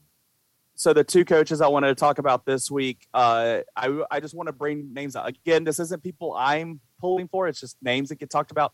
Jerry Kill is now the interim coach at TCU. He was the coach from Minnesota that came to us and really helped our team uh, during the season two years ago. Uh, helped us, you know, learn how to use a running offense, stuff like that. Uh, and then he left, you know, in the middle of the night after the season because he wanted to get away from the tire fire. Um, he was well, at TCU he, because he said someone should not have a job on that staff, and Fuente disagreed. So somebody, uh, is it a vegetable kind of person or um yeah so that's his name the, not his you know brain activity although they're kind of synonymous at this point but go ahead. Uh, so jerry kill is a name that will get brought up. Uh, he's one of those older kind of coaches and and he wouldn't be the long term fix. Uh, that's why i wouldn't immediately say that's who i want. Uh, but you know i don't mind the time he spent at virginia tech. So uh, if for some reason that was the course of action that we wanted at this point. Uh, I would see the positives that are there. It's just not what I'd, I'd rather have the younger coach that might stay here for 20 years. That's why, you know, on paper, I liked Fuente when he came. I thought that he would fit that mold, but that's not always the answer. And that's not always what a program needs. So um, that that's why his name will get brought up. Uh, the other one I want to talk about, so I got Dave Clawson with Wake Forest. They've been scoring a lot of points down there. Um, yeah, I, you know, Virginia Tech has more football pedigree uh, as a program in the history, you know, last 20, 30 years than what Wake Forest has. Um, but again, you start talking about these perceived maybe lateral moves, and I mean, you're playing. Yeah, it gets you out of the Atlantic side. It puts you in the coastal, but I, you know, I just don't. I don't see that move coming. I don't see Clawson coming. I've I've seen a little bit of talk about that on Twitter. Um, I, I, wouldn't be against the idea of talking to him about it. I, I think he's done a good job, job at a place that's hard to win, and um, I guess it's the second time he's kind of had him rise up, um, which is is interesting. Um, but at the same time, I, I would like to see more consistency, but it, that's hard to do at Wake. So uh, whoever we get, I want to get our program good and keep it good. Um, so that those are the two names this week. Uh, neither one of those are ones that I have at the top of my list, uh, but we'll have more next week. Yeah. I I don't think Dave Clawson is as outlandish as some of the other names that have come up on this list before that I think would be Virginia Tech is a downgrade from. I don't think Virginia Tech is a downgrade from Wake Forest. I think it is an upgrade from Wake Forest. I don't know if he goes just because I don't know what aspirations Dave Clawson has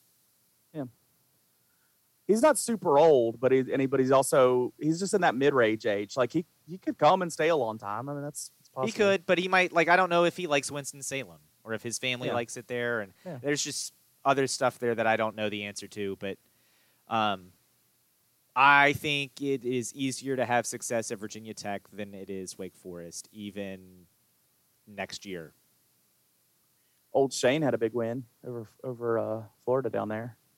Yeah, I mean it's just really this weekend was about as nightmarish as it could be yeah. if you're a Virginia Tech yep. fan. Everyone that what? you have feelings for had well, a great other weekend, places. and then you look at Yeah. your game and you're like, oh, all of your ex girlfriends, you know, dressed up really nice and were very classy at a very nice party, and your girlfriend was swinging from the sh- like the wrecking ball chandelier there, and uh, like that's it's that's like the a weekend play school swing, play school swing set, like, and fell down and banged her head on the ground, and then you had to take her to the ER Yeah. and spend all night there. No, And- she toughed it out. She bled from the face throughout. That's that's she she wouldn't take help. She didn't want to leave. She demanded you stay. That's that's the that's yeah, the that night. sounds right. And then you're just like, what? And then she drank a lot and what got happened? sick. Well, yeah, that's how she got on the play school swing set. Yeah. Oh. All right, UVA was on a bye, uh, so not much to talk about there. They have Notre Dame night game on ABC next, so that's something UVA fans can get excited about. It's not on the ACC network, so Yeah. that's that's good for UVA fans. Their quarterback uh, is day to day with his injury, is what we were hearing. So I think a lot of people were afraid he was done, done, uh, or at least out another week or so. Uh, but it looks like he's day to day. I imagine that kid plays. I, I, he seems like a tough kid, and I imagine if there's any way for him to get out there, he will. Maybe. I don't know. Listen to him as day to day. I don't. uh, if he was I, I don't know if I, would. And and let me say it from this standpoint. I said that last week. Yeah, stay out of it and be good for the. this ACC, game doesn't but- mean anything. Yeah, this Yeah. game doesn't mean anything if you're Notre or UVA. If you beat Notre Dame, yes, it's a great win in program history or whatever. But if you play Armstrong and he gets banged up in this meaningless game and ruins your chance at potentially winning the Coastal, which is a very realistic goal for UVA right now, I think that would be really sad. I, I- I, would I'm rather keep him out. If he is not, if you are, if the medical training staff looks at, can look at him and say, this has a 20% potential to get worse if he plays. Absolutely do not play him. Absolutely no. Save him I would just week. feel like if that was the case or that possibility was there, they wouldn't listen to his day to day. They would. They would maybe just shut up about it or something like that. Uh, funny enough, it seems like Bronco Mendenhall and his medical staff are on the same page about what's going on. Well, they're and because he was talking about this communication today ahead of the game, so that's that's interesting. Well, Pete Morris said Um, Fuente talks to the medical staff all the time, and you know whatever. Sometimes game talk- time decisions are different. It's like I think he should seek medical attention, but I think Pete Morris should not tweet, but that's Uh, story. I was at the JMU game. They beat up on Campbell. Their quarterback was pretty good. He, he could run around and make some plays, but he didn't have near enough of them against JMU and their wide receiver that had four touchdowns. But it was a pretty day in Harrisonburg. But all the talk while I was in Harrisonburg was about going, uh, leaving the CAA, going to the Sun Belt. They had the official press conference that morning. I mean, that was the only discussion I had about JMU while I was on that campus was the future and the Sun Belt and how the CAA not letting these current players that are currently in academic school years and current seasons not playing the CAA championships. I absolutely hate this. I don't care if there's precedent. I don't care. I, I hate it. I think it's wrong. If it was done in the past, it was wrong then too. Um, you don't see Oklahoma and Texas getting left out of anything down there on their way out. I, I just hate that the CAA is doing this, particularly this academic year. If it's got to be next year or something in the in the um, lame duck year, okay, establish it before the academic school year starts during the summer. I think that was the timeline on some of these other decisions. It was during the summer. It was before any of the seasons had actually started. I think it's absolutely ridiculous that like volleyball can't play in the CAA um, and all these sports that are beginning this week. I, I just absolutely hate it for these kids. And uh, they had a protest on the field. I took a picture of it, tweeted it. Um, they had a lot, you know, I, I, hundreds of kids out on the field uh, chanting "Let us play," and I thought uh, that that definitely stood out. You don't you don't see that every day at a game. So uh, that was the talk at JMU on Saturday.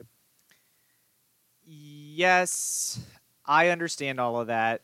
I agree that it stinks for the kids that are there now, and I wish that the CAA would let them play. Yep. That being said, Is what it is. as this has gone on, I have gotten more and more aggravated by just the sheer boldness at which JMU is acting like this is the greatest crime to ever happen in college sports. um, it is a policy that JMU has benefited from in the past. In fact, you don't even need to leave this century to find out the last time it happened. It's the only time their men's basketball program was relevant, was because of a similar situation where some teams were not allowed to compete because they were leaving the CAA. So that knocked out some of the teams that were ahead of them. And then there were some teams that were academically ineligible to compete in the CAA basketball tournament.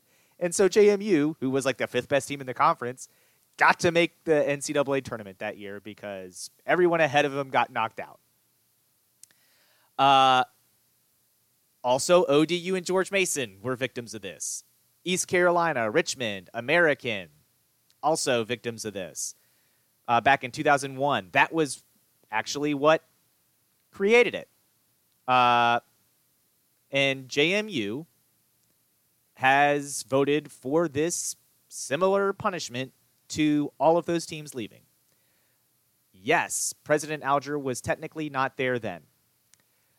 I think if the school's name was William and Mary and not James Madison, President Alger would have voted for the CAA ban. I think we would not be seeing any of these tweets, and certainly not as many from certain people, say, working at a paper, criticizing this and saying things like, I think the CAA will change their mind on this, or this. I don't. This is different than back in 2013. I don't think the CAA is going to ban JMU. And then later saying you can say that it was foolish to for JMU to think that they might not be punished the same way the other teams had. And I was like, I mean, okay, person who tweeted that exact thing. Okay. Um, I, I just now there's suggestions that JMU should take the CAA to court over this. And one, yeah. by the time that gets handled, it's over. Yeah. Those sports are over. Two, American did this in 2001. They lost. So that legal precedent has already been set. You know what's going to happen in that court case? They're going to go, were these bylaws in place before the academic year began? Yes. You okay? Done. Sorry, you lost. Life sucks sometimes. It's unfair. Yeah. That's what I've kind of gotten to is the life sucks sometimes thing. Like this is this is just the cost and let me tell of, you, of doing CAA, this, and it's going to be in four years. You're just never going to. It's going to be so worth it. Yeah. Yes. Exactly. The sports, the athletics programs are moving to the Sun Belt. This is a plus for all but the two or three sports I think right now that don't have a home.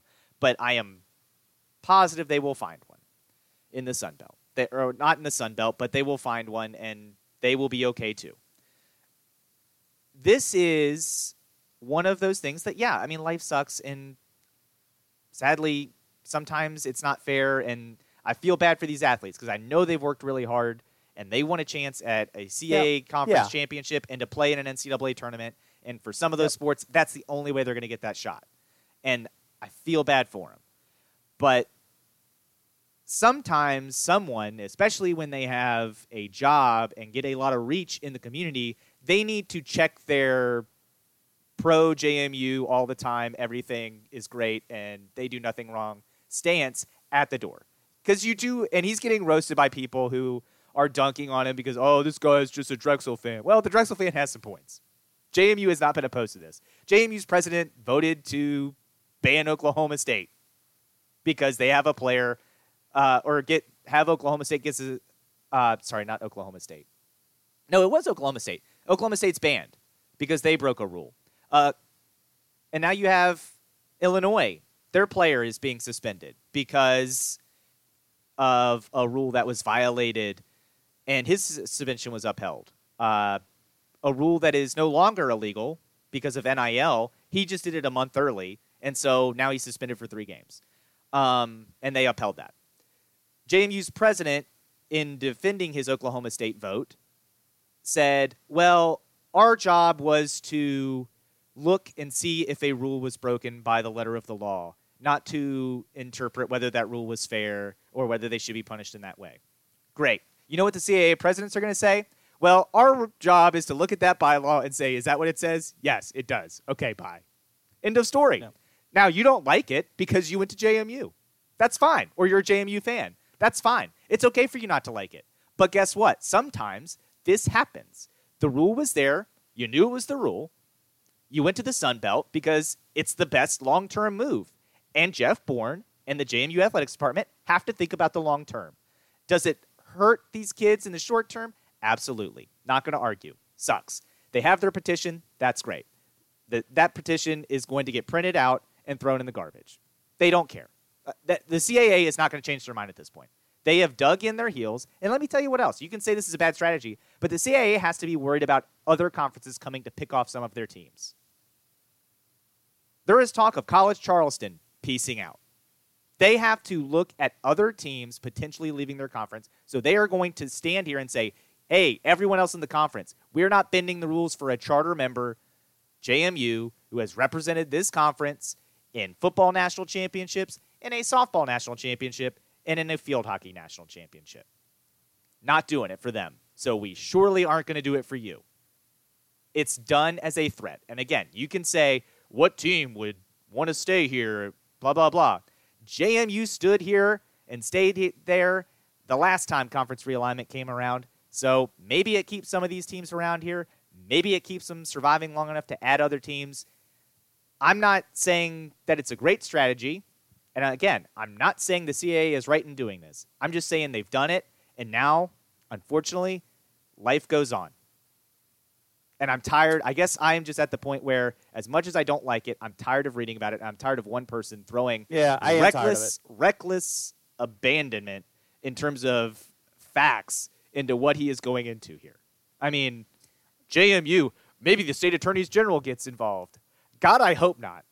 There is enough going on in this state that can be handled and is way more important than whether JMU competes in a CAA conference championship.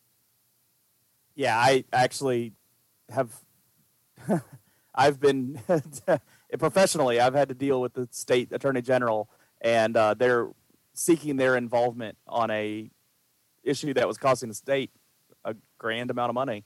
And uh, yeah, they didn't spend much time on that either. So I wouldn't think here about winning and losing uh, some yeah, games. and let or, me tell you what else, Yeah. okay? Because I saw that maybe Nah. it's pro bono. Uh, Zero lawyers. Zero lawyers have gotten their law degree from JMU because they don't have a law school. So that's how many are going to do it pro bono. just don't, just stop saying stuff to say stuff. That's my problem with that particular person. All right. So the to wrap up college football talk, we're going to have to trash on the college football playoff selection committee. I'll set you up for that. Last week, we were both not happy with how it was, with Cincinnati being at six. This week in action, two, number two, number four, number five, number six, all had close games, and number three and number nine lose. So, process of elimination, we probably see Cincinnati move up to fifth. But Joe, here is your opportunity to tell me how wrong I am to assume that because of the obvious stuff, and I don't even argue with you about. But college football playoff, what you think, man? I'm glad that we recorded and released it on Monday. I wasn't doing it with the thought that this was coming out Tuesday because I probably would have then not done that. But it, it was what was best because it allowed me to have a week to calm down. And Oh yeah, you were fired up. gosh, yeah, I was. And, it, and I still am bothered by it. I, I'm just amazed that this the college football playoff commissioner can come out and say, hey, you know, they did what we asked, but you know they they haven't done it with enough style points. You know they barely beat Tulane. That's a, okay. You know who else has barely beaten Tulane? Oklahoma. Oklahoma. I bet Oklahoma finds a way to jump them. Even though they also didn't look great against you know Kansas, that college football dynasty. Yep. Why why I- do they get punished? Why is it I- I different thought- because Cincinnati gets punished because oh well you know they're not doing good enough and uh, you know well uh, they, yeah they beat Notre Dame on the road but uh, you know that's the only thing they've done. Notre Dame's number seven, Leland. That'll be who jumps them. That's what's That's who they is- beat. They'll use Notre Dame to jump Cincinnati just to rub their face in it and be like, "You'll never be us." Until uh, actually Cincinnati will because they're moving to the Big Twelve. But one of the things I thought was funny was that they're like, well, that Oregon win over Ohio State was the biggest win of the year, and I was like, What about that Okay, loss to Stanford? But then they also lost to freaking Stanford, and you then know who, Stanford. yeah, you know who doesn't have a loss nearly that bad? Cincinnati, because they're undefeated. yeah. They didn't Yeah. lose to a terrible Stanford team, who, by the way, can't beat anyone else. They And- get and dog walked in every other game they play. And I know I was the advocate on the other side of this argument last year, but coming into this year, as- as season ended last year, I said, "Hey, Notre Dame's on Cincinnati's schedule this year. That's what they need. That's the ticket." And coming into uh, early in this year, I've said it, so I'm not on the other side because Cincinnati did what they should have to do to to at least be in the mix. And I don't on the first week of this thing when they're only going to play more bad teams the rest of the way. Putting them at six, you're just saying doesn't matter what you do, you're going to be out. It doesn't matter. It doesn't. And matter. this is why, Leland. This is why. And also, here's the other thing Bama being number two, don't tell me the regular season matters. The regular season matters for some teams. The regular season doesn't matter if your name's Alabama. It doesn't typically matter if you're Clemson. Just Clemson is like fall on their face. Well, they lost three, didn't they? Yeah. They're just falling their face terrible. Doesn't Yeah. matter for Ohio State. Doesn't matter for Oregon. Because if the regular season mattered, that Stanford loss, sorry, you lost to a terrible team. And we can only take four. Goodbye. Yeah. Ohio State. Now, they might win the Big Ten and run the tape, maybe, although The I Big know, Ten is- man. I don't have faith in anybody right now. Yeah. Georgia is who I think is best, and and sadly, like I think- playoff committee, I Bama might get them. I don't know. I honestly think there is no one else in the country outside of Georgia. I, I want Cincinnati to be in this. If Cincinnati played Georgia again, I don't think it goes like that bowl game. But okay, committee, let's go back to that though. In that bowl game they played last year, They played the game, were yeah. right there with Georgia. Overtime, I think, right? If not, it went to- down to the very It was end of right the game. down to the wire, and but like honestly, you conceded that last year, and you're like, yeah, Cincinnati, Cincinnati didn't win, and that's And that's that's all they point. care about. And I gave it back to you. I was like, they were there, man. They they yeah, played- but it but in played the eyes of the committee, it doesn't matter, Leland. No. It doesn't matter, No. and this is why. last year shouldn't matter, and so like maybe that's the argument, and I'll get there. They should they would say, well, last year doesn't what they did in the bowl game last year doesn't matter. Then why is Bama number two? Then why? Yes, because Well, Bama this like- year has not been good. They barely beat a. Florida team They that is not lost. good. They barely beat a Florida team who is not good. They What barely beat an LSU team Alabama have that that's not good. What Cincinnati has. Cincinnati beat Notre Dame. Who has Alabama beat? That's that's higher ranked. Alabama does not have a win that good on their schedule. They just don't. And they have a loss. They beat Florida. Who they beat? They lost to Texas A&M. Like, come on. Florida's not good this year. I'm, I'm a LSU's not good. Yeah, and they they struggled with them this weekend. I thought the life was going to take care of itself when all those see when I was looking at scores for the JMU game, and then when I'm getting home watching a little bit of this, I thought, well, maybe maybe everything's aligned, and just to put Cincinnati back in it this No, week is like It doesn't matter. Leland, all these teams could lose. It but then they all literally would not matter. Winning. Literally Except wouldn't Michigan matter. State. Literally You were Mr. matter. Michigan State last week though, and I I had my doubts immediately, and so that was the only like clap back I had at you this week. Purdue is the the giant, giant killer. killers. They they take out Iowa when they're number two. They take out Purdue. This year exists to try to get Cincinnati in the playoff, and I respect them. When does Purdue play yeah, when do Ohio they play State? Ohio State? Come on, Purdue. Gotta have it. Um, right. they. Oh my gosh, Leland. Three thirty on ABC. that this week? Come on, Purdue. Go into the shoe, baby. Give me Purdue. awesome. I do. I want them all to lose. I want. I want them all to lose. or I can't stand it. But they're not want going to let. Georgia and Cincinnati to be the only undefeated. Everyone, teams. I heard him saying, I I listened to plenty of sports podcasts last week after the rankings came out, and oh, the only way Cincinnati needs to hope all these teams have two losses. It doesn't matter. All the teams could have two, Two losses. losses? Cincinnati Two could be undefeated. Ugh. It still wouldn't matter. They would still say, well, you know, they barely beat Tulane, so. I mean, yeah, I know Oklahoma also barely beat Tulane, but it, it just doesn't matter. Well, Yeah. Notre Dame beat Navy better than Cincinnati beat Navy. Okay, well they didn't beat Cincinnati. Yeah, So but Notre they Dame's back in front. but Notre Dame, you know, it's Notre Dame. I'm like, okay, then if that's what we're going based on is brand names, then don't even play the games. Don't even have the regular season because it doesn't matter. This is why, Leland, I say if you really want the regular season to matter, you put the conference champions in and you have two at larges. Yes, the Conference USA team, most years, awful. The MAC champion this year would be terrible. But I mean, you keep saying this. It's just like they're never going to do it. Like I don't know why we waste our breath on saying that. Like they're never going to have a Conference USA champion ahead of the the third SEC team.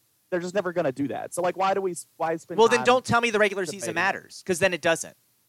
We're doing it based on brand names, and that's all we're doing. So don't don't tell these other teams, well, have a good out of conference schedule because it doesn't matter. Cincinnati played. They they went into Indiana. They beat Indiana. They went into Notre Dame. They beat Notre Dame.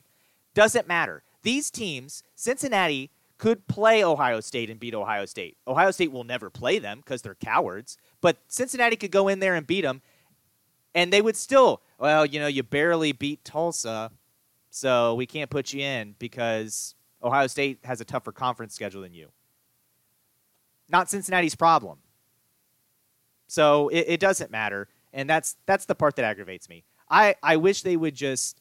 I'm glad college football is the only sport in this sense that doesn't have a true playoff. Could you imagine if in Major League Baseball we only took the four best teams? We voted on who we thought the four best teams were, and we put them in.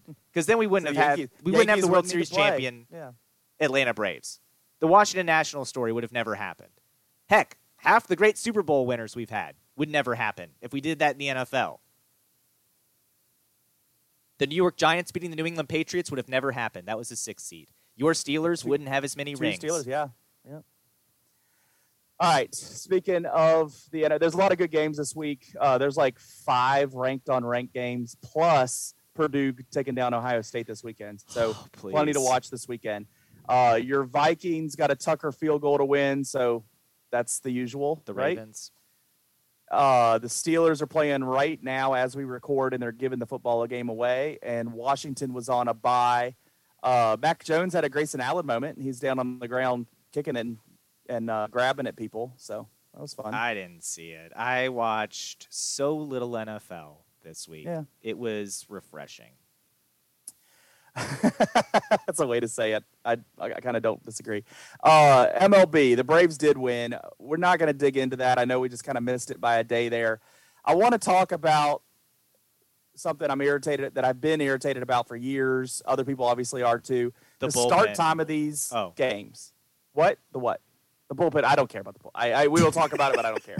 Uh, it's PETA. They say stuff all the time. Yeah. Who arm barn? Who's gonna call it the freaking arm? No one's like this isn't happening.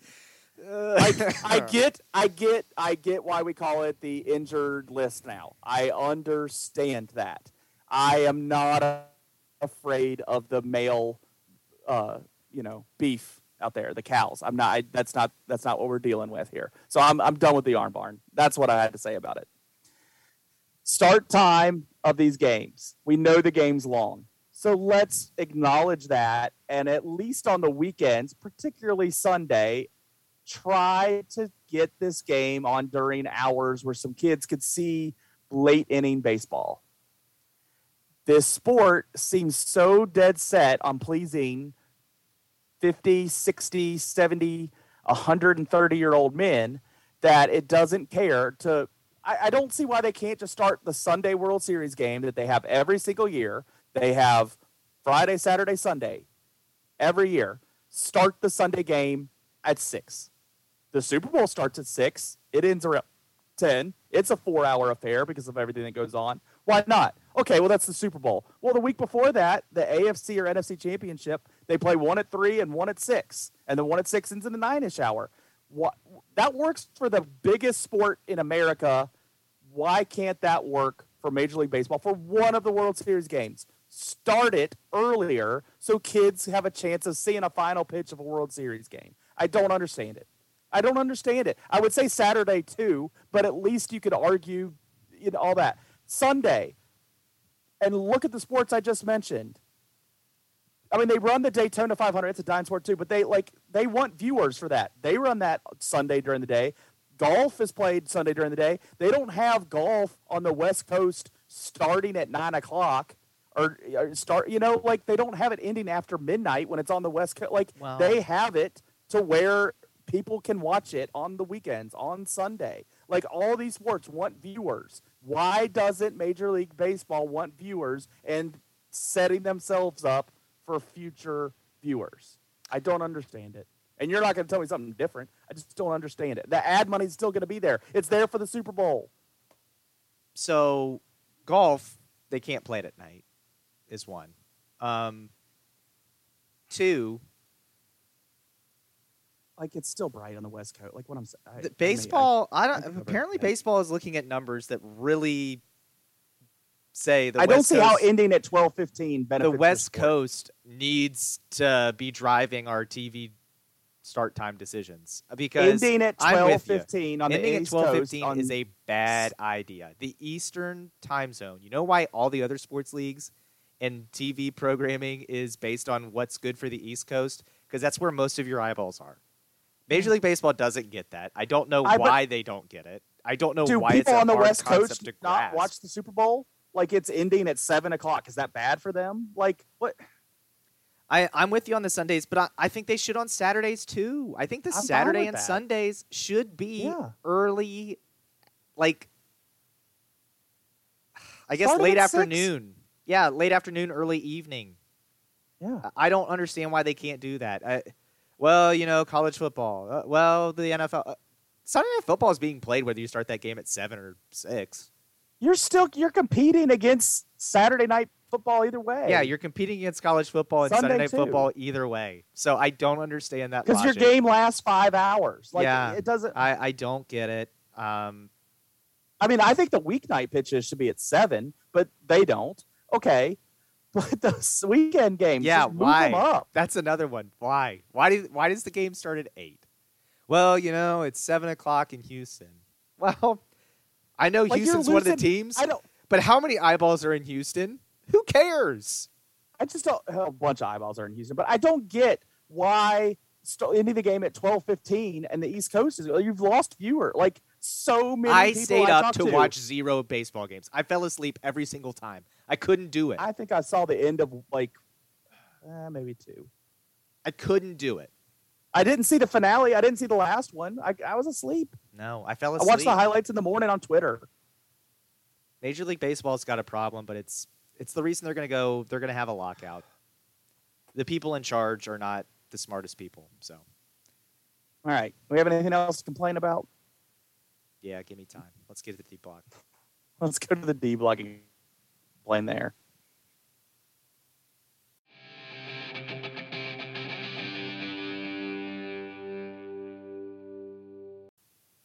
D block time.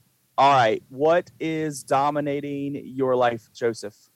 Well, you alluded to it earlier, but I'll bring it back up here. It's women's basketball. Been doing a lot of research on women's basketball opponents here coming in the upcoming week for VCU and the Rams, and they do start their season on Friday against Middle Tennessee State, a team that has had a lot of success recently. They are a young team this year, but Middle Tennessee State, led by Coach Rick Insell, they have been to 10 NCAA tournaments in his time there, five WNITs.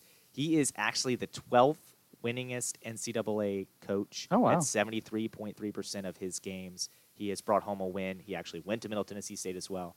Uh, but they will be opening up in the Siegel Center against the VCU Rams, who are looking to defend their A10 tournament championship from last year, going to their second ever tournament appearance in school history. And Coach Beth O'Boyle, second in wins at VCU.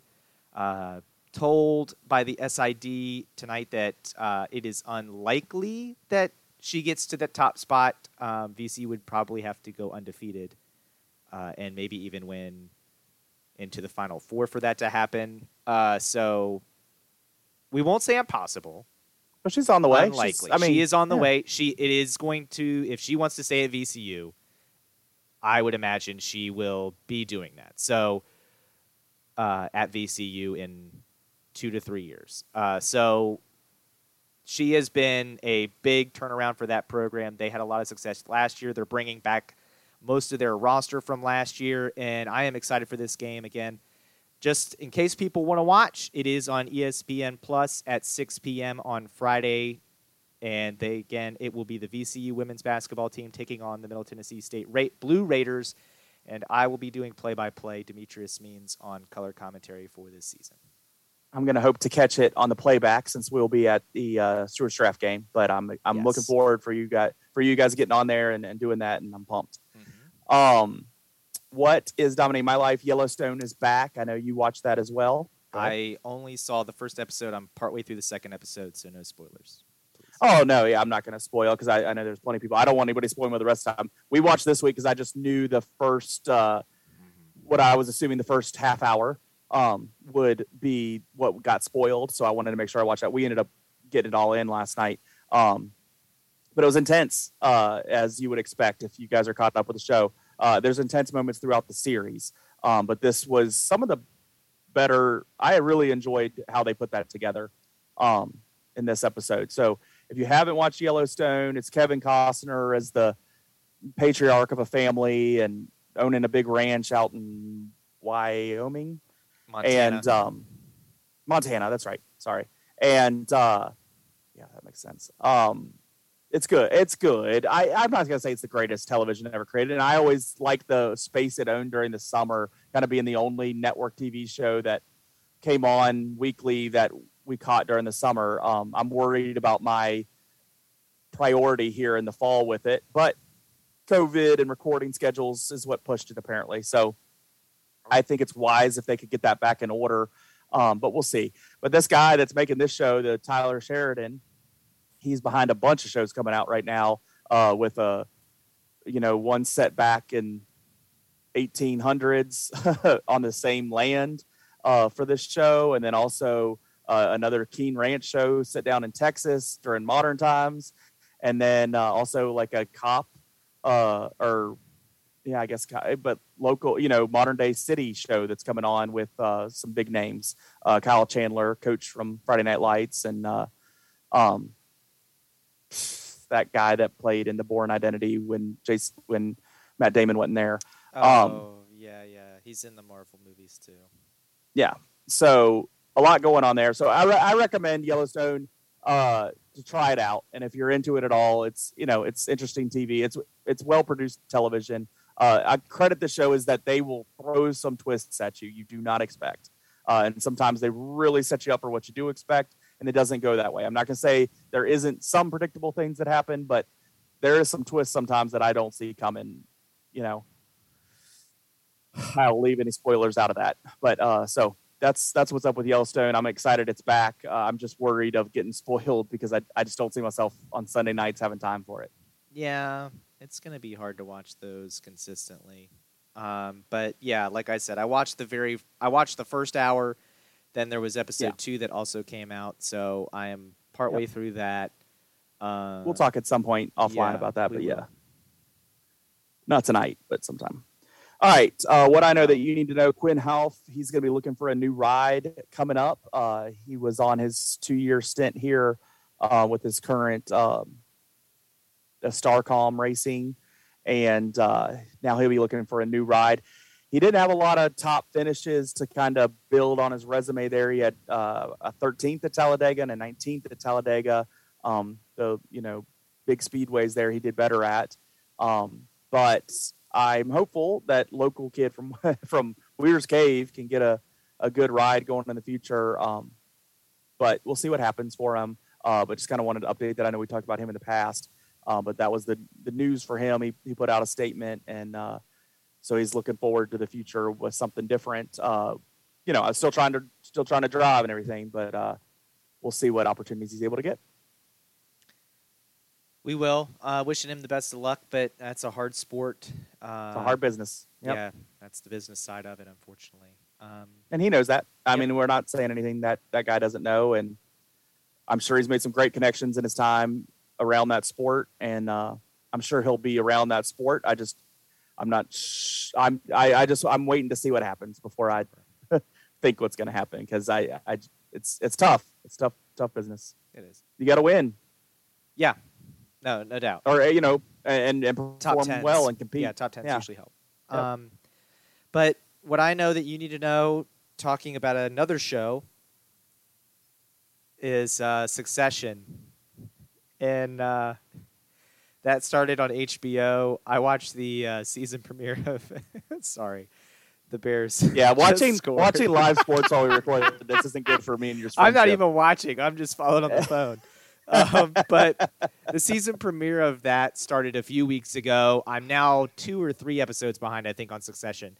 But uh, I am such a huge fan of that show. It is a dramedy, I guess. It definitely has dramatic parts, uh, but there is definitely some comedic uh, lines Yeah. and comedic storylines. Seems like a drama these days. I, I it just seems what what dramas do these days. Yeah. Um, definitely HBO. So Yeah. definitely don't watch in front of youngins if you have them. But uh, it is it is hilarious. I I've, I find myself laughing a lot at that show. Uh, my brother just started watching it.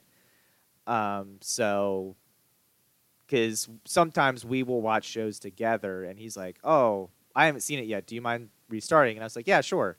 And I am doing that. Um, I'm also watching the current season, and you know, I told him I would wait, but then I was like, uh, maybe I won't. Uh, so yeah, now he's ahead of me on Yellowstone, so that's that's his Um, revenge there on me, what, but by- an 50 episode. minutes or something? yeah, by, by like yeah, by thirty minutes. So, but um, I I highly recommend that show. It is it is a really really funny and really really well done show. Uh, that is Yeah. about a family as well, much like Yellowstone, but it's about a big city media conglomerate where Yellowstone is about a family ranch. So and and hard to find people to root for in both.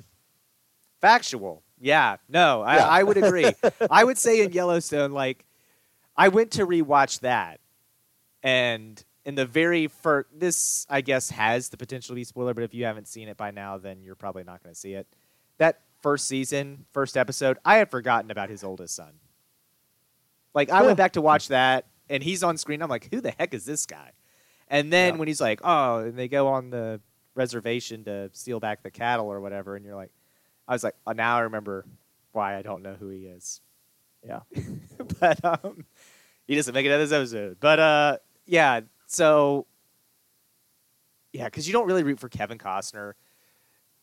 Uh, I, root, I like Casey. I root for the I root for that. I guess, but when he he's has- got some he does some stuff. I'm not- rewatching I mean, season one. I did make it Yep. fairly. I think I made it Yep. through season one. There's a lot in season one where you're like, ah, he's not doing this right. Like, so uh, yeah, he's hard to root for at times. Jamie is. There are times he's you feel bad for him, and then there are times you're like, dude is scum. Yeah. Uh, scum. The daughter, same way. Yeah, I don't like her. Ugh.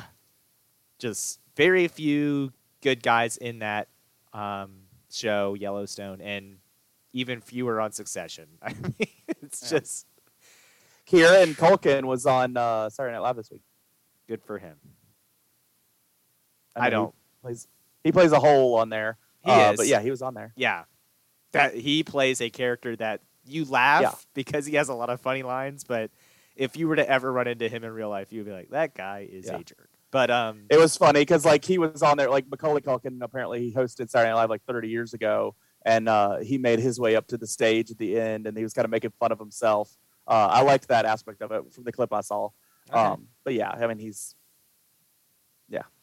Cool. Well, that will do it for us on this episode of the Yak Sports Podcast. Make sure you're following us at Yak Sports Pod. Follow us on Facebook, Yak Sports Pod, or you can email us, yaksportspod at gmail.com to interact with us. If you're following us on Twitter or Facebook, feel free to comment to anything on here. You know, I'd be very curious to hear Jeff's opinion on what UVA should do uh, with the quarterback situation going into this Notre Dame game. Uh, not sure how much he can share, but would be very interested in his opinion. Uh, would be very interested on what he thinks their odds are to win the Coastal. It's a wide open division.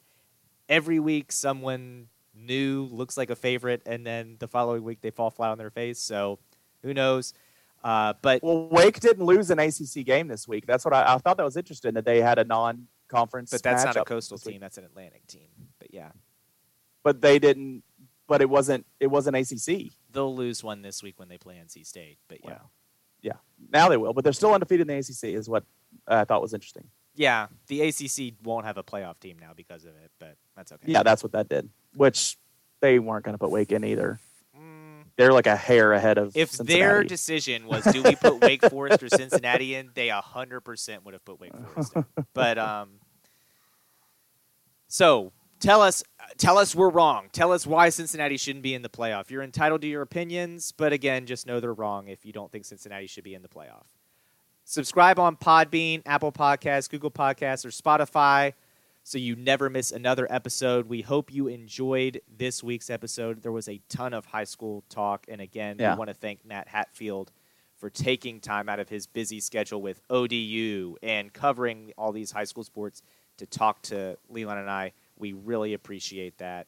And until next week, folks, have a good week and get ready to enjoy some high school football playoffs this weekend. And go Rams. You've been listening to Yak Sports, your Augusta County sports podcast.